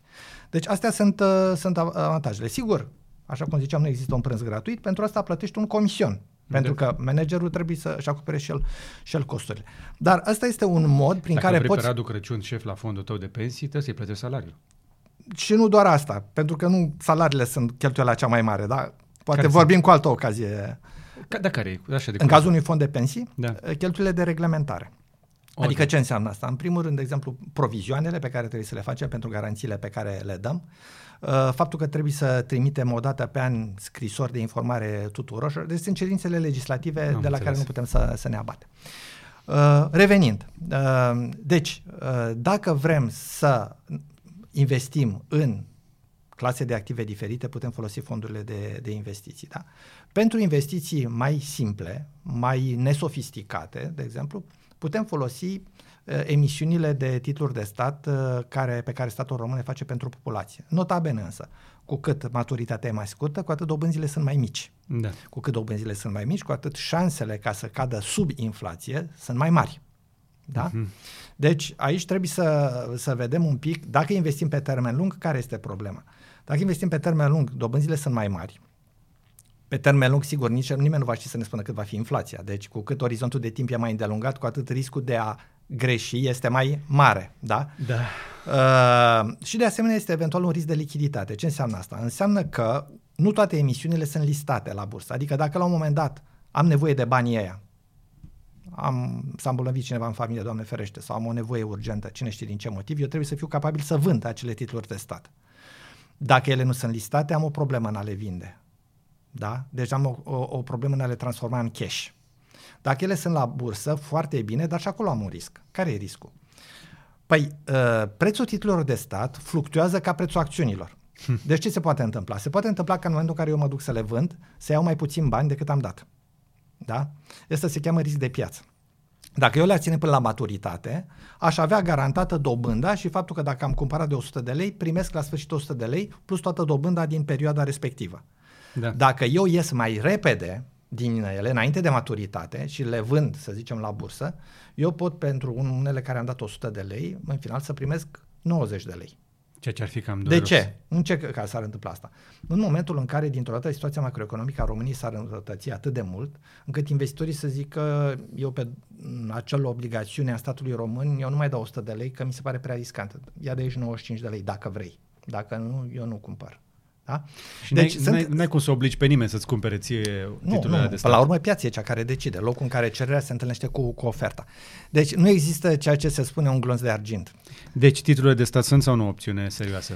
Titlurile de stat sunt o opțiune, sunt opțiunea cea mai puțin riscantă și vor fi întotdeauna cea mai puțin riscantă. Până la urmă, orice stat din lumea asta, ca să-și plătească datoria locală, va putea să tipărească monedă, deci nu asta e problema.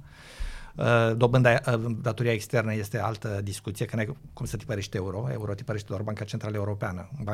BNR-ul n-are cum să tipărească euro. O să tipărească și BNR-ul la un moment dat, între ghilimele. Nu, niciodată. Nici Germania, nici Franța acum nu tipăresc. Adică Banca Centrală Europeană este. Metaforic vorbind. Deci e soluția cea mai puțin riscantă, dar ceea ce aș spune, iar un lucru pe care l-am spus într-un comentariu pe blog, am spus următorul lucru. Întrebarea nu este în ce să investești, în ce să economisești, întrebarea este de ce economisești. Da? Adică, cu alte cuvinte, dacă economisesc pentru excursia de la anul, pe care mi-o doream de mult, nu cumpăr titluri de stat. Da? Dacă economisesc pentru pensie, cumpăr titluri de stat cu maturitate mare. Sau investesc într-un fond de pensii. Da? Iar dacă vreau să economisesc pentru un automobil pe care vreau să mi-l cumpăr, poate n-ar trebui să economisesc în lei. Poate ar trebui să economisesc în euro. De ce? Pentru că în România prețurile automobililor sunt indexate la euro. Și atunci e modul de a mă proteja la cursul de schimb. Odată ce am economisit în euro, nu mai îmi pasă cum evoluează cursul de schimb. Okay. Nu mai am nicio, da? Deci întrebarea care trebuie pusă nu este... Că toată lumea întreabă, așa cum ați întrebat și dumneavoastră, și domnul Crăciun, în ce ar trebui, am niște bani, în ce ar trebui să-i plasez? Exact. Prima întrebare nu e asta. Prima întrebare este la ce îi folosiți. Okay. Îi folosiți într-un an, îi folosiți în 10 ani, îi folosiți în lei sau îi folosiți în euro sau în dolari. Da? Deci asta e întrebarea și după ce am stabilit de ce economisim, după aceea stabilim și care e instrumentul cel mai bun în care ar trebui să economisim. Mă uit, spre exemplu, la fondurile de pensii din alte țări civilizate, care pun mână de la mână banii pensionarilor din acele țări și fac investiții de genul clădiri de birouri într-o capitală din sud-estul Europei. Bucureștiul este plin de clădiri de birouri finanțate de fonduri de pensii, greșesc? Din străinătate. Din străinătate. Da. Foarte interesant. Când ar fi putut să fie poate niște fonduri de pensii românești, astfel încât românii care ies la pensie să fie plătiți, pensiile lor să fie mai bune de pe urma chiriilor. E o observație foarte bună pe care o faceți. Practic sunt investițiile mobiliare, într-un anumit context pot fi ceea ce se cheamă niște cash cows, în engleză, vaci de mulți, pentru că ai niște venituri predictibile care vin din chirii și care au foarte multe sens pentru fondurile de pensii. Acum, ca să fiu foarte sincer cu dumneavoastră, în contextul actual, da, aș fi precaut. Aș fi precaut. Da. Adică e așa o schimbare de paradigmă care a dat peste cap piața business de birouri, încât aș prefera să mai stau să aștept să se stabilizeze un pic lucrurile. Părea silver bullet cu 5 ani. Părea, așa este.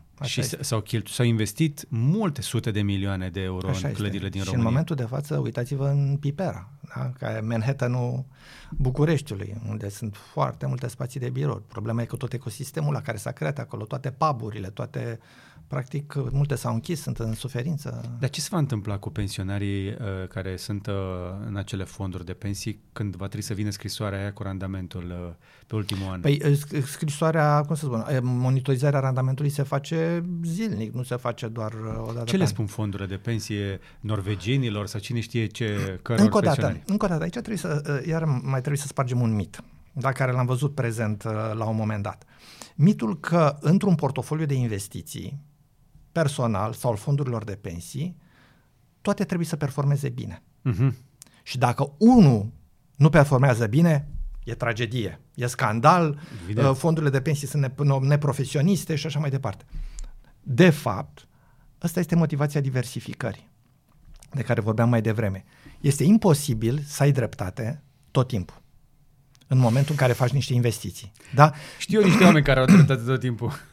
Deci, în momentul în care ai în portofoliu, să zicem, 30, 40, 50 de emitenți, nu poți să ai o așteptare rezonabilă că toți 50 vor performa foarte bine.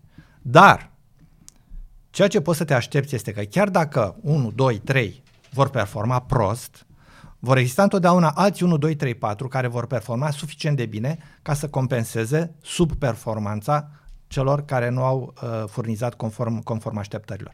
Deci ceea ce trebuie să ne uităm în final este la performanța întregului portofoliu și nu să începem să aruncăm cu pietre într-un manager sau să ne facem, să spunem, o mare problemă că am eșuat în identificarea uneia, a doilea sau al treilea care n-au performat conform așteptărilor. Revenind la întrebarea dumneavoastră, da, într-adevăr, acest tip de investiții probabil că în portofoliu unor fonduri de pensii din sănătate au superformat, dar numărul de emitenți în care ei investesc este de ordinul zecilor și sutelor. Deci când în un portofoliu de zeci și sute de emitenți ai 1, 2, 3 plasamente care nu-ți performează, nu este nicio tragedie. Important este până la urmă întreg portofoliul pe care l-ai gândit, cum a performat. Oricum, în ultimii ani a performat foarte bine pentru aceste fonduri și cred că vedeau într-un mod foarte interesant cum banii unor pensionari dintr-o țară care a avut creștere, a avut stabilitate economică, se mulțesc într-o țară în curs de dezvoltare. Da, așa este.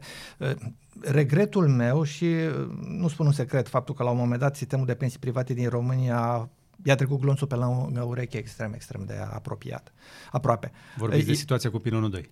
Vorbesc de situația cu pilonul 2. Este că noi avem deja niște modele de succes în societățile dezvoltate.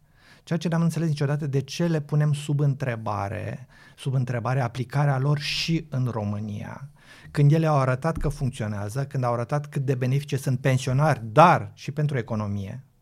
Și atunci de ce să încercăm să replicăm niște modele de succes care la alții au funcționat și ne punem problema să le stricăm, să le desfințăm? Că suntem noi mai deștepți decât aia din vest. Da, e păcat. Deci din punctul ăsta de vedere cred că ar trebui ca dimpotrivă să cultivăm și mai mult acest instrument pentru că, repet, are doi câștigători clari. Și cei care economisesc prin aceste sisteme, dar și economia. Și mai ales o economie care nu are parte de acumulare de capital. Exact. Nu există alte surse de acumulare de capital autohton.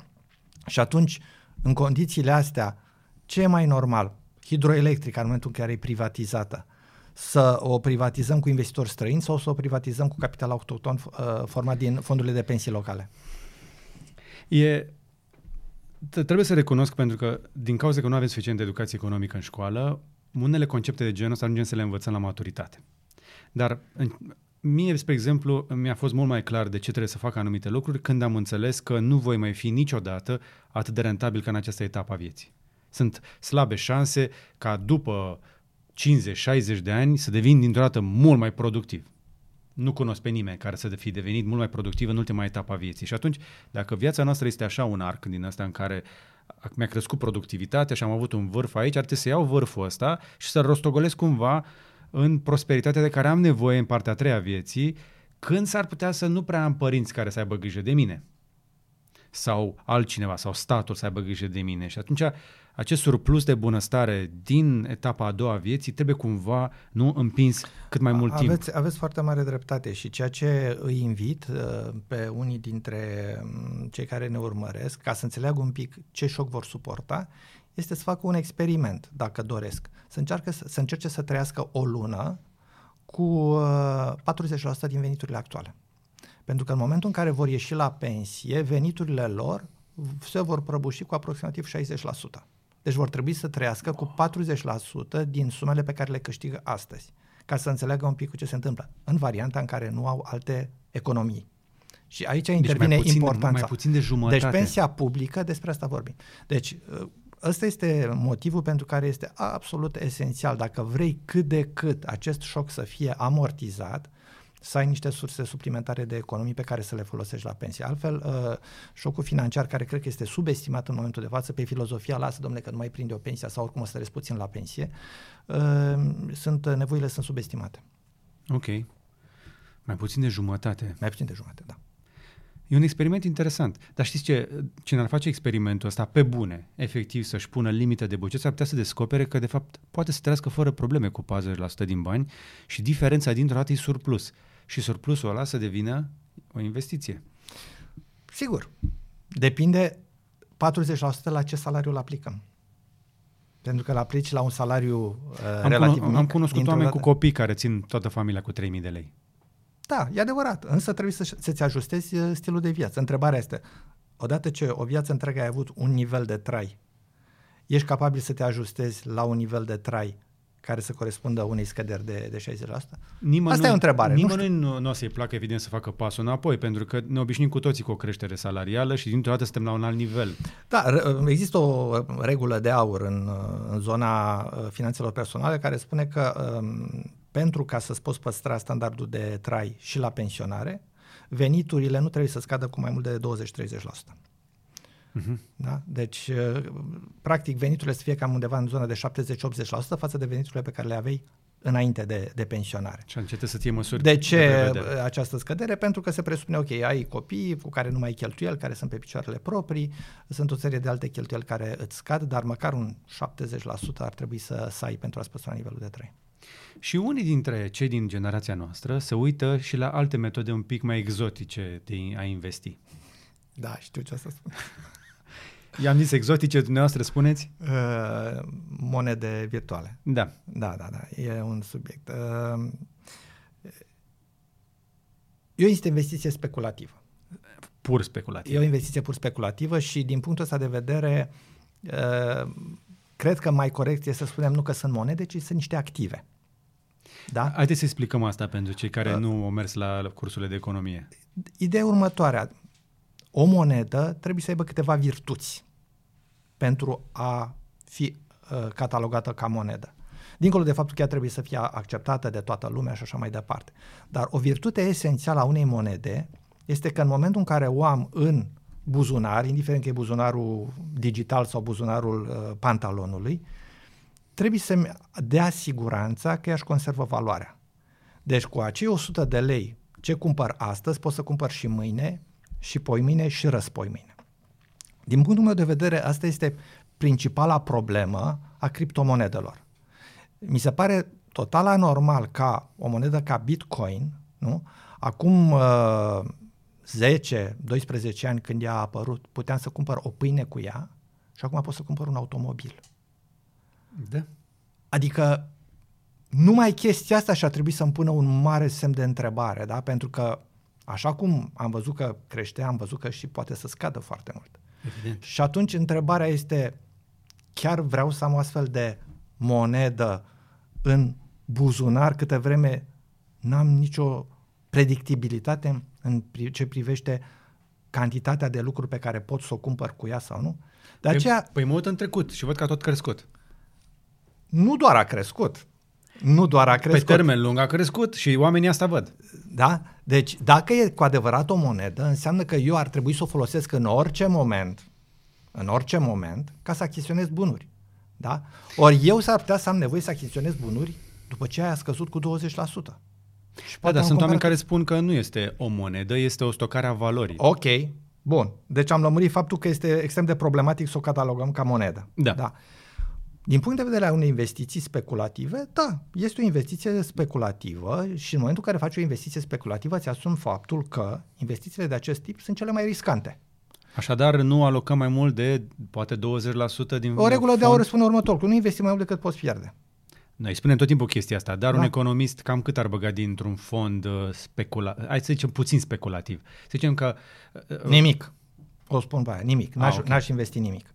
Pentru că nu am niciun reper care să-mi spună când e momentul ca să investesc în așa ceva. Adică, ce vreau să spun? Pe când e jos. Investesc... Când e jos și vând când e sus. Când e jos. Acum azi. E jos sau nu e jos? Ieri a fost mai sus, cu 10%. Știi când e jos, numai după ce vezi că aia care scot. Exact. Da?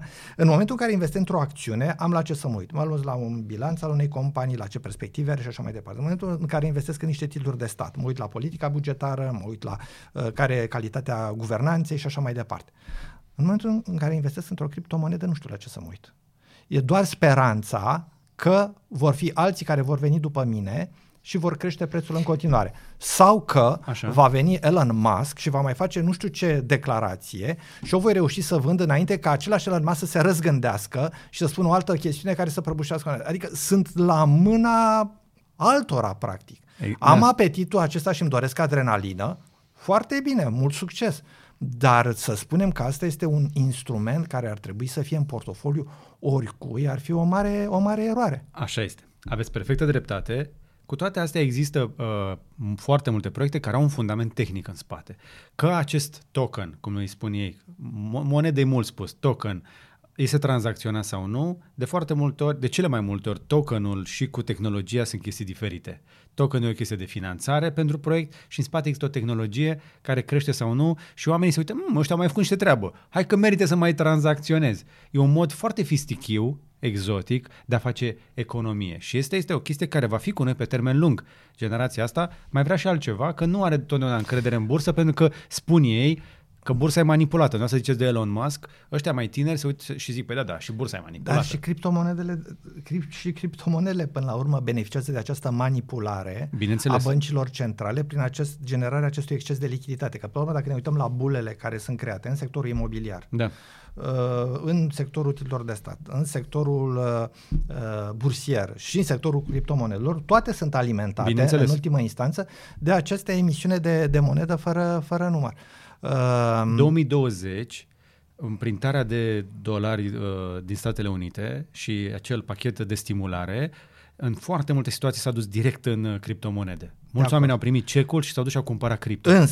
Însă, dumneavoastră zice, bine, bulele sunt peste tot, atunci care e diferența cu criptomonedele? O diferență e majoră și anume, dacă ne uităm la volatilitatea fiecărei clase de active, deci cu alte cuvinte, cât de sever și cât de rapid cresc și scad prețurile, vom vedea că criptomonedele, în pofida acestei creșteri constante, au avut volatilitatea cea mai mare. Adică vedem scăderi și urmate de creșteri foarte mari, apoi iar scăderi și așa mai departe. Ori, în lumea investițiilor, volatilitate egal risc. Cu cât un activ este mult volatil, deci volatilitatea este măsura riscului acelui activ. Pentru că asta dă mai puțină predictibilitate și asta crește șansele ca la un moment dat să pierdem bani. Deci cu cât un activ este mai volatil, cu atât este mai riscant. Și așa cum vă spuneam, fiecare dintre noi are alt apetit de risc. Deci din punctul ăsta de vedere, nu pot eu să judec în locul celor care au apetit ca să investească în active riscante. cum sunt criptomonedele. Sunt oameni care au făcut o grămadă de bani, sunt oameni care au pierdut o grămadă de bani, da? Dacă vrei să-ți încerci norocul în acest domeniu, foarte bine, poți să o faci, dar trebuie să știi ce faci. Okay. Trebuie să știi ce faci și să nu ai așteptări nerealiste. Dacă moneda respectivă, criptomoneda a crescut de atâta vreme, înseamnă că va crește și în continuare. Nu va crește și în continuare. Ea se va scădea. Fie că băncile centrale vor introduce obligativități suplimentare pentru a împiedica spălarea de bani, utilizarea în tranzacții ilegale și așa mai departe, fie că apare mai știu eu ce guru care spune ceva și dintr-o dată are impact asupra prețului și așa mai departe. Deci intri într-o zonă extrem de impredictibilă și trebuie să înțelegi acest lucru. Poți să câștigi bani, dar poți să și pierzi. Total de acord. Dar cu toate astea Bitcoin au încercat foarte mult să-l trântească și n-au reușit. E încă aici. Și încă mai crește. Da. Nici Elon Musk nu a reușit să-l distrugă și nici măcar chinezii care au oprit miningul. Dar nu vorbim de distrugere aici. Vorbim de faptul că azi cumperi la un preț și peste 2 săptămâni vezi că ai pierdut 20% din suma investită. Despre asta e vorba. Da? Despre asta e vorba. Adică dacă e la 30.000 și scade la 20.000, nu înseamnă că e distrus. Dar pentru tine înseamnă că ți-a distrus... Probabil de aceea și investitorii care bagă bani în așa ceva sunt ceva mai tineri, mai multă apetență la risc, dar în timp ce vă ascultam, stăteam și mă gândeam oare cu ce seamănă chestia asta. Și pe undeva folosește un mecanism psihologic foarte asemănător cu cel de la păcănele. Atunci când dai la păcănele și pierzi, nu e niciun sunet. Ați jucat vreodată? Nu. N-ați fost niciodată la Las Vegas? Ba da, am fost la Las Vegas, dar nu ăsta cu păcănelele n-am. N-ați băgat niciodată la păcănele? Da. Eu am băgat la păcănele la Las Vegas și am observat un lucru foarte interesant, m-am uitat la cum funcționează, am băgat de curiozitate. Ani de zile n-am băgat și am băgat și eu odată, mi se văd cum e. Și când bagi și când pierzi, nu se aude nimic. Doar se oprește jocul, mai apeși odată. Okay, când câștigi face ti-di-di-ding, ti-di-di-ding, și vine sunetul acela victorios. Deci, în momentul în care câștigăm, suntem bonificați cu foarte multe hormoni de plăcere. Ni se dă plăcere. Când pierdem, preferăm să uităm, pentru că vrem să dăm deoparte, să nu simțim suferința aia. De aceea, e o chestie foarte psihologică. Eu cred că mai e o chestie psihologică aici și cred că iar ține de introspecție. Tot ce e digital e la modă zilele astea. Okay. Da? Sună bine, dă bine, da? Mai ales în rândul celor tineri, tot ce ține de digitalizare, de online și așa mai departe. Criptomonedele sunt asociate cu acest curent, cu această modă, cel de digital. Deci având în vedere că civilizația umană se îndreaptă către digitalizare, cu siguranță și criptomonedele care sunt digitale trebuie să fie un lucru bun, că asta e direcția în care ne întrebăm. Și de multe ori IT-iști, la comentariile mele care invitau la prudență și spuneau că da, și textilistele din Marea Britanie au distrus războaiele de țesut când au fost introduse și că așa sunt și eu acum, că atenție, nu tot ce zboară se mănâncă, nu tot ce e digital ne duce neapărat într-o direcție bună. Trebuie să ne păstrăm un pic... Sunteți un pic conservator. Eu cred că dacă țin un pic de Bitcoin o să-mi fie bine pe termen lung. Aici se face o mare eroare, cred. Această digitalizare în rândul monedelor ar putea să ia cu tot o altă turnură, pentru că până la urmă există monede digitale. Atenție, criptomonedele nu e același lucru cu monedele digitale pe care băncile centrale în momentul de față consideră să le ia în considerare. Deci, asta este ultima bucată despre care vreau să vorbim, că deja ne-am lungit foarte tare. Mie îmi place conversația, aș ține-o foarte mult. Deja încep să se adune spectatori, nu doar telespectatori aici în studio.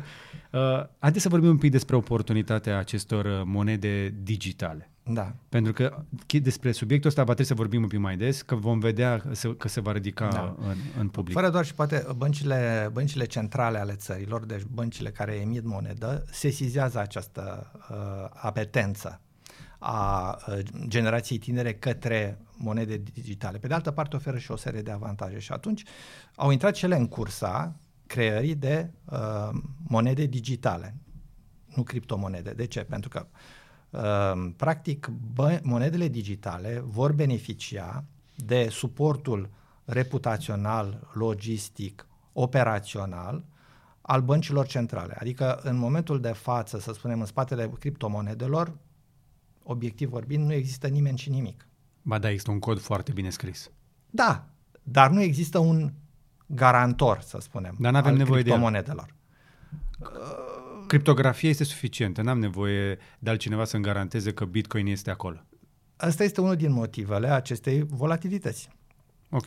Pentru că, practic, ești 100% la mâna pieței. Da. Ăsta e și motivul unor fraude care apar, nu? Pentru că s-a dovedit că pot exista oameni care pur și simplu dispar cu un portofoliu de criptomonede și așa mai departe. Deci ăsta este, să spunem, astea sunt avantajele și dezavantajele unei dereglementări, aș spune, extreme. Deci, practic, este doar... Vestul sălbatic. Exact.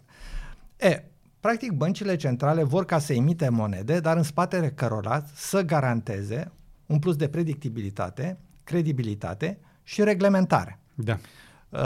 Inclusiv împiedicarea tranzacțiilor ilegale, care în momentul de față, cel puțin deocamdată, pot fi mascate pe o piață a criptomonedelor, dar pe piața monedelor digitale, pentru că asta e marea problemă. Avem o grămadă de legislație cu spălare de bani și așa mai departe. Deci așa ceva nu va fi tolerat și nu va fi tolerabil. Și din punctul meu de vedere, introducerea unui astfel de reglementări reprezintă una din principalele amenințări la adresa criptomonedelor. Deci faptul că nu vor mai fi lăsate într-o zonă total dereglementată, ci treptat se vor introduce reglementări. Dar să știți că nu au nevoie de foarte multe reglementări. O geantă cu euro este imposibil de urmărit, decât dacă nu cumva ți-ai notat seriile. E adevărat, dar o geantă cu euro ocupă un volum fizic. Așa. O geantă cu criptomonede nu ocupă niciun volum. Decât... Vă contrazic, ocupă un bloc în lanț care este perfect trasabil. Știu de când a fost extras, a fost făcut mining-ul, prin câte mâini a trecut și prin ce portofel a trecut. De acord, cu condiția să am să vedem ce portofel e acum. Cu condiția să am dreptul. E la vedere, e public. E public ledger, poate vedea oricine. Ok, dar cel puțin deocamdată identificarea persoanelor respective nu este ușor de făcut. Așa este. Băncile centrale vor să umple acest gol, da? Pentru că, pe de o parte, ele sunt, nu așa, preocupate, obsedate de tot ce înseamnă supraveghere, reglementare și control. Așa mai departe, control. Dar, pe de altă parte, își dau seama că nu pot să rămână în zona monedelor fizice, pentru că preferința populației și mai ales a generației tinere este către tot ce înseamnă digital, da? Pe bună dreptate. Deci, suntem într-o zonă către care se îndreaptă băncile centrale. Însă există pericole aici, există riscuri și de asta vezi ce-ți dorești că s-ar putea să se întâmple. Existența monedelor digitale din partea băncilor centrale ar face teoretic posibil ca băncile centrale să devină banca comercială a tuturor. Da. Deci, cu alte cuvinte, băncile comerciale să-și piardă cel puțin o parte din motivul existenței. Practic, toate tranzacțiile s-ar putea face direct de către Crăciun, Buhnici, Popescu, Georgescu, direct prin Banca Centrală, fără să mai aibă nevoia unui traseu. Prin blockchain-ul Băncii Centrale. Bun. Întrebarea la care cred că încă se caută răspunsul este: chiar putem să desfințăm, să distrugem sistemul băncilor comerciale? Cineva trebuie să strângă undeva ce stocăm sau să devină vehicul de investiții, pentru că sunt oameni care au nevoie de capital ca să înceapă o afacere sau să-și cumpere mașină sau casă și nu pot să ia doar de la Crăciun și cu Buhnici, că eu n-am timp să verific dacă el are bonitate. Da, sunt de acord cu asta. Adică eu ce vreau să spun este că băncile centrale fac pași în această direcție, dar sunt precaute pentru că trebuie să înțeleagă consecințele introducerii acestor monede digitale. Direcția este clară. Întrebarea nu este dacă ele vor apărea, ci până la urmă ce gen de activități vor facilita și cât de mult vor merge, vor avansa în direcția unei relații directe dintre persoane fizice și băncile centrale. Cum va fi relocat, reinventat rolul băncilor comerciale în viitor, în contextul existenței acestor monede digitale. Da. Deci, din punctul meu de vedere, ca să fiu sincer și ca să fiu și nepopular, este că viitorul cred că va aparține mai degrabă monedelor digitale decât criptomonedelor. Pentru că, având un sponsor în spate, ele vor da ceea ce criptomonedele nu dau, și anume o anumită securitate și anume stabilitate și predictibilitate. Așa este. Aveți perfectă dreptate, mai ales că ne spun oameni din industrie, spre exemplu, că marile fonduri de investiții vor intra în Bitcoin abia după ce Bitcoin nu sare de 100.000, ca să fie ceva mai stabil. Uh-huh. Că deocamdată e prea ieftin. Deci, într-adevăr, stabilitatea despre care dumneavoastră vorbiți. Revenind însă la scenariul cu monedele acestea digitale emise de bănci centrale, mi s-ar părea interesant ca pe platformele de tranzacționare, în loc să mă raportez la $1 digital care este emis de o companie destul de ciudată, care are niște probleme, sunt mai mulți dolari digitali miști de niște tot felul de companii, niciunul de un guvern central. Mie mi-ar conveni să tranzacționez poate la moneda centrală a Băncii Centrale Europene. Da, în esență, aceste monede digitale e de așteptat ca unii din ele să aibă în spate un anumit activ. Adică acel activ putând fiind o monedă, să spunem, curentă, normală, adică, să zicem, un dolar digital are în spate 2 dolari standard, să zicem. Sau pot să aibă în spate un alt activ de tip aur, de exemplu, sau pot să aibă, nu știu, titluri de stat, sau, adică da. Nu e de neimaginat faptul că aceste monede digitale vor avea în spate un activ credibil și care le fac și pe ele mai credibile și le dau stabilitate. Avem în momentul acesta monede digitale care au în spate aur.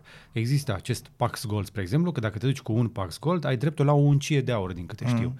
Da. Da? Și fundația respectivă o să-ți furnizeze, care a emis acest token pentru, practic, acest bilet care corespunde acestei cantități de aur.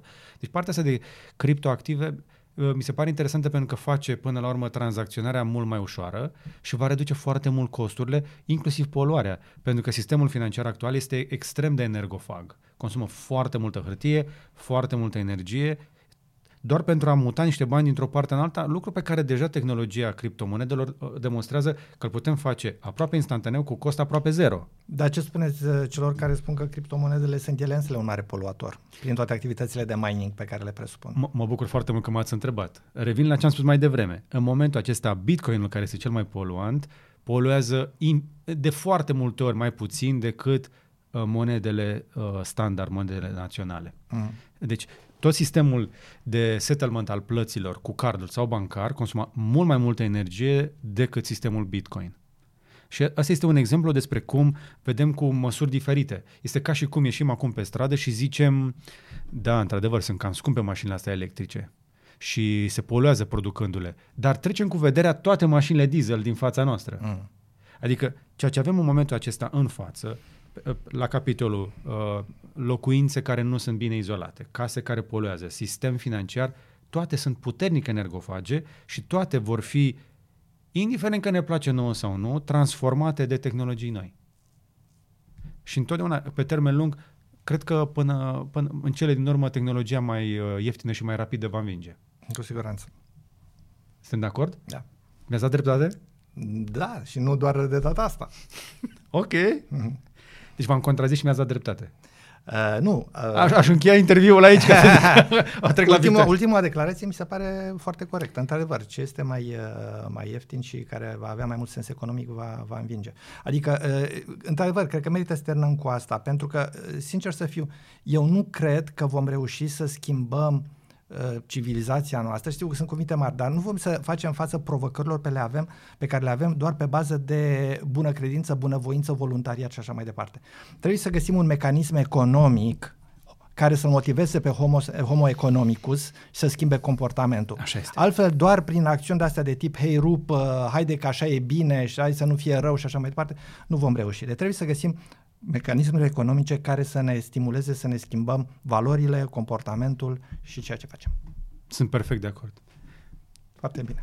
Ne-am și contrazis și ne-am și înțeles până la urmă și asta este o conversație utilă. Dacă v-am convins să vă uitați cu un pic mai mult respect la tehnologia de criptomonede, vă promit că voi investi în niște titluri sau într-un fond de investiții o parte din venituri, dacă fac vreun surplus în 2021. Vă aștept în fondul nostru de pensii, de ce nu?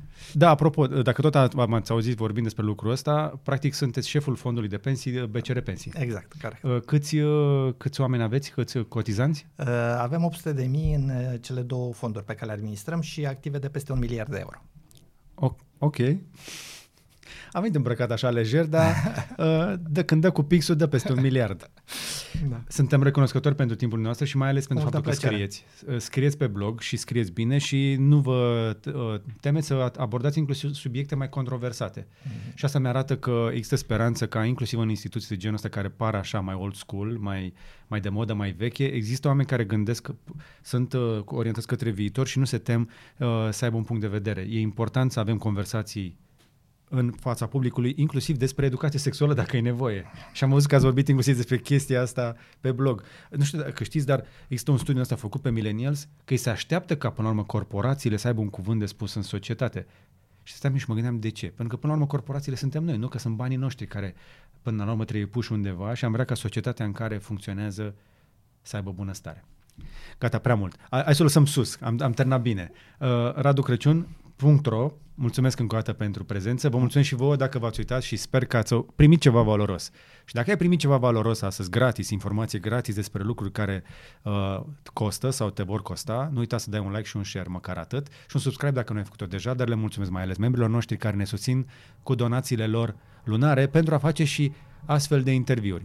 Luăm o mică vacanță, dar puteți asculta între timp toate podcasturile și în format audio pe toate podcatcherurile sau le puteți revedea pe YouTube sau pe bucnici.ro/podcast. Până data viitoare, să vă fie numai bine!